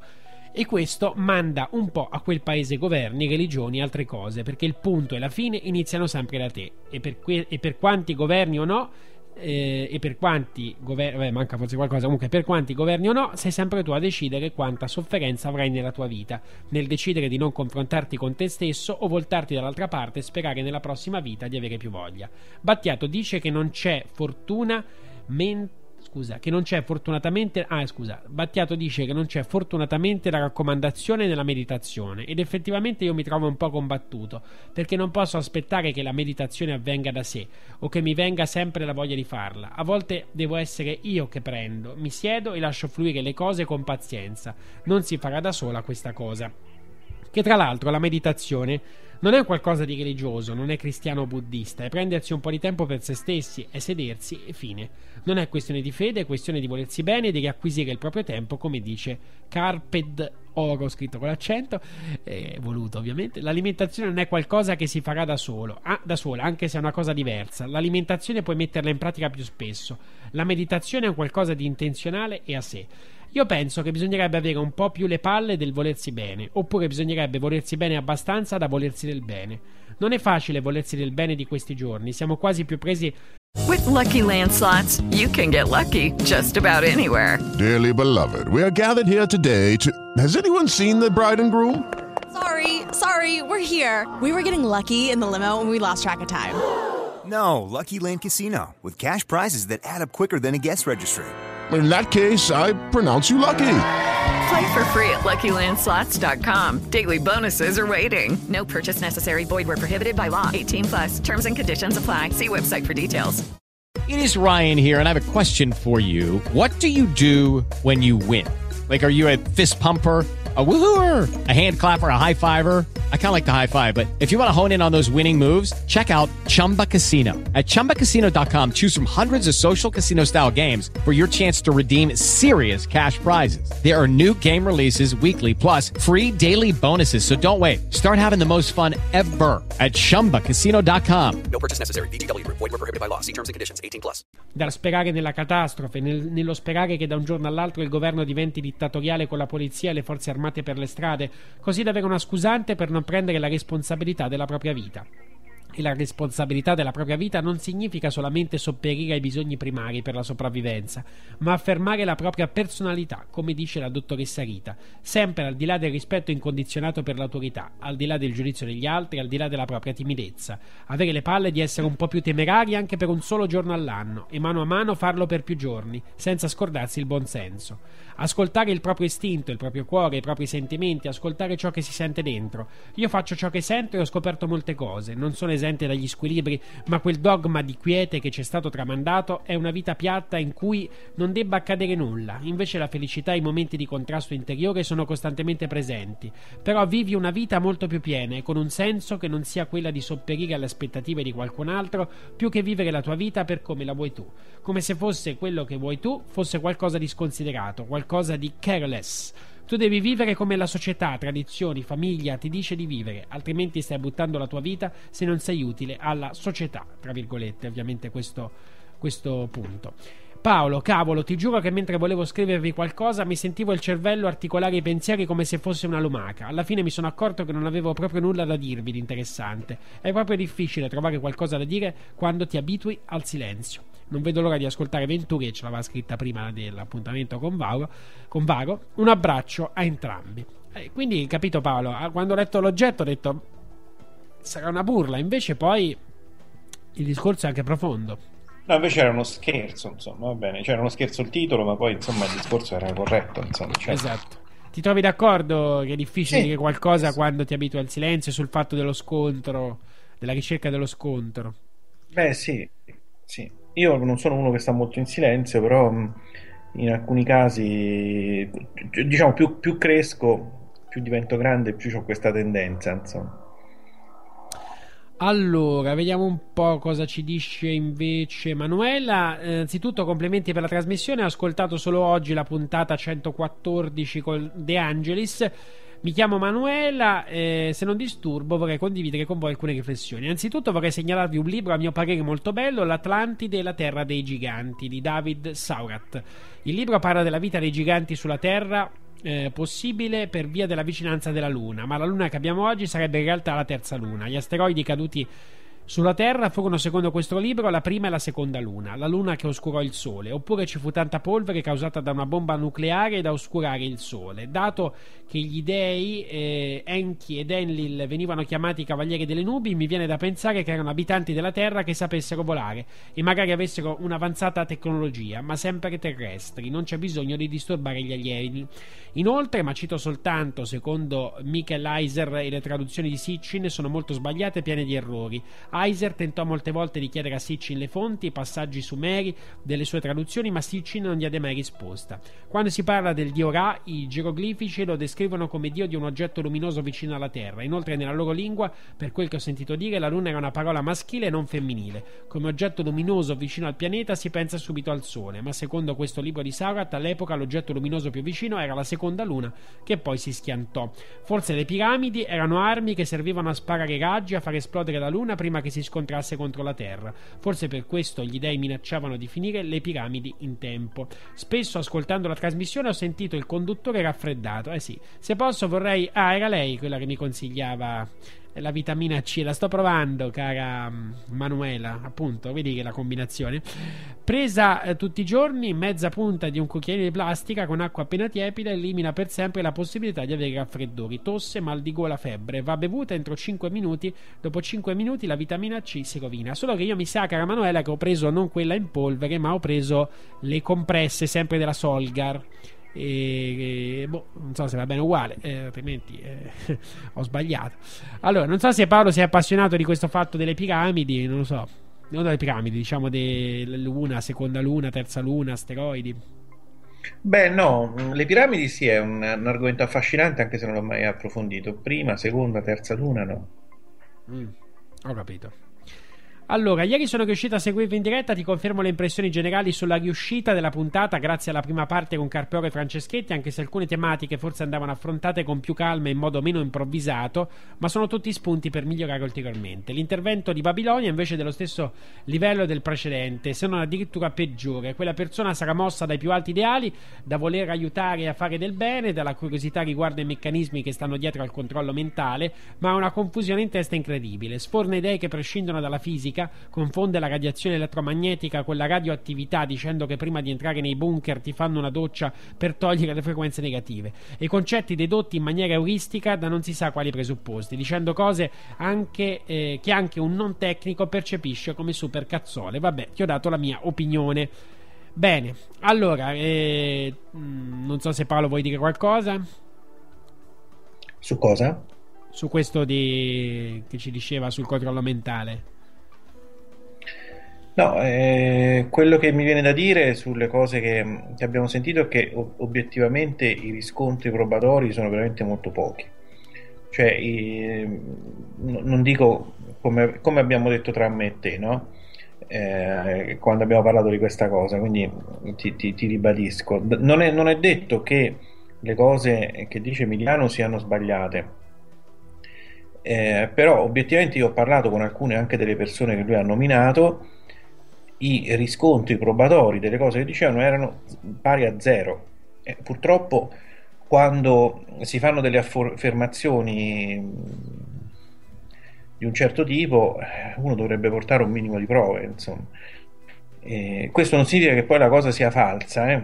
però andare a parlare in un programma radio o eh, andare a fare denunce come qualcuno di loro ha fatto eh, senza vari supporti significa mh, fare un danno alla stessa causa che si dice di voler mh, perseguire. Insomma.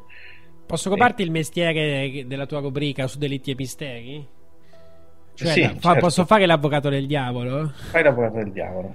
Eh, Però questa obiezione la potrebbero fare anche nei tuoi confronti, ad esempio per tornare all'inizio sulle tue accuse a spezzi, no? In realtà in radio non hai portato poi prove In, ra- tangibili. in radio non ho pa- portato grosse prove. Magari perché- anche Babilonia ha le prove, no? Che ne sai? Eh, eh, no, no, però un momento, le cose che dico io si basano per esempio sugli atti di accusa di Mignini. C'è stato imbastito un processo a Mario Spezzi per questo e si è fatto 23 giorni di galera per queste cose qua. Eh, c'è la Gabriela Però poi la Cassazione ha annullato, però. Eh, ho capito, però comunque delle prove sono state portate, non sono state ritenute valide, non, non sono state ritenute sufficienti, ma per carità, ma quello, eh, però comunque c'erano. E, mm, c- ce ne sono altre che non sono state in alcuni casi, cioè mai portate nel caso di Spezzi. Ci sono stati. mm, eh, c'è stato la, la- la- Gabriela Carlizzi che ha pubblicato nove volumi, la sua trilogia, ma non è una trilogia, sono nove i volumi, quindi eh, è che ogni volume lei la considera diviso in tre parti, quindi ogni, e, e quindi alla fine sono nove. Nove volumi in cui tende a dimostrare con una serie di argomenti più o meno validi, insomma, a seconda del, del lettore, ma che è lui uno degli assassini. Insomma, di materiale ce n'è nei confronti di Spezzi. E poi eh, materiale c'è anche per chi può ricercare da solo gli articoli di giornali di Spezzi, se li rilegge, quando li legge e li vede in una certa chiave, beh sì, effettivamente diciamo un- è fondato quello che viene detto nei suoi confronti. Eh, e poi ci sono, insomma, comunque ci sono una serie di, di- di argomentazioni che si possono portare, che poi magari uno non, non- non si convince. Va bene, allora Paolo, l'ultima cosa, e anche per diciamo chiudere in modo leggero, eh, con questa domanda che è arrivata.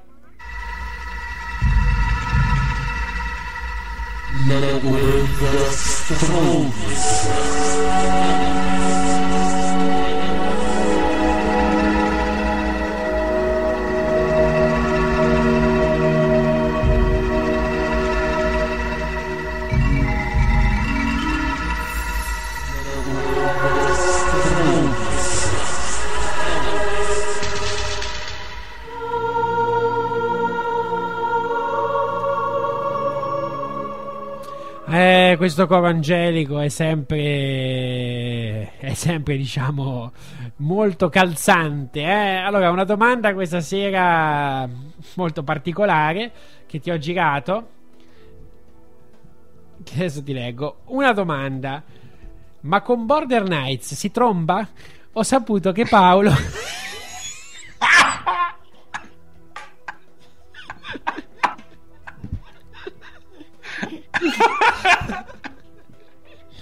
Ho saputo che Paolo intortora bene le, le donne cominciando a parlare di occultismo e cose rosse e poco dopo il gioco è fatto. Zac! Tale Esther.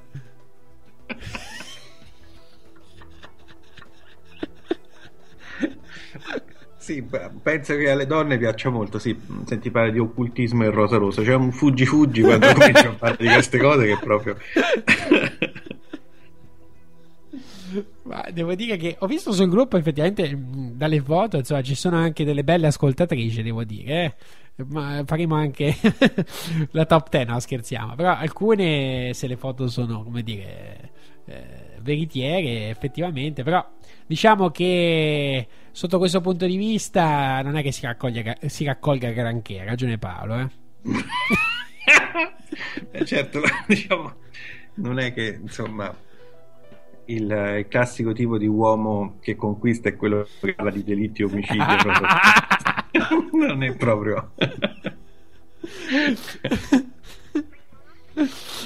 Oddio, oddio, va bene. Comunque, ma perché poi sono tutti un po' incarogneti quelli di questo settore, Paolo, eh?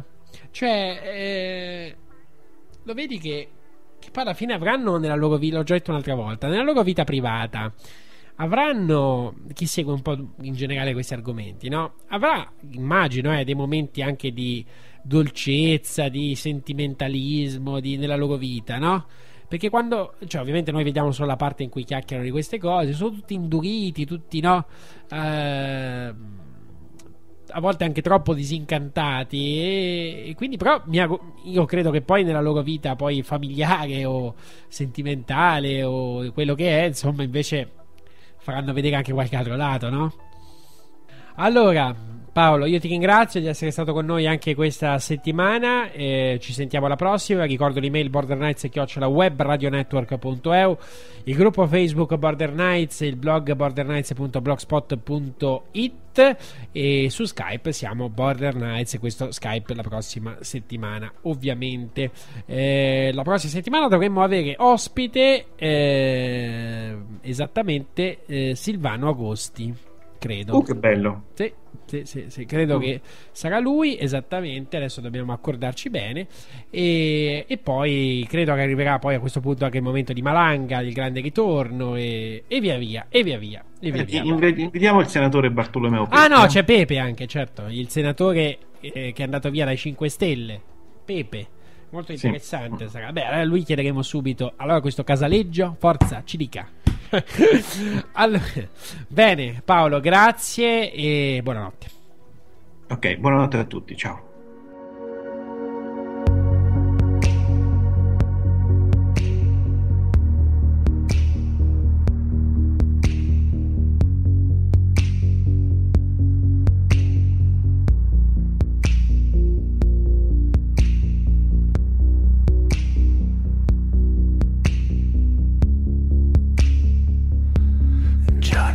Always running around trying to find certainty. He needs all the world to confirm that he ain't lonely. Mary counts the walls, knows he tires easily. Johnny thinks the world would be right if it could buy Mary says he changes his mind more than a woman. But she made her bed, even when the chance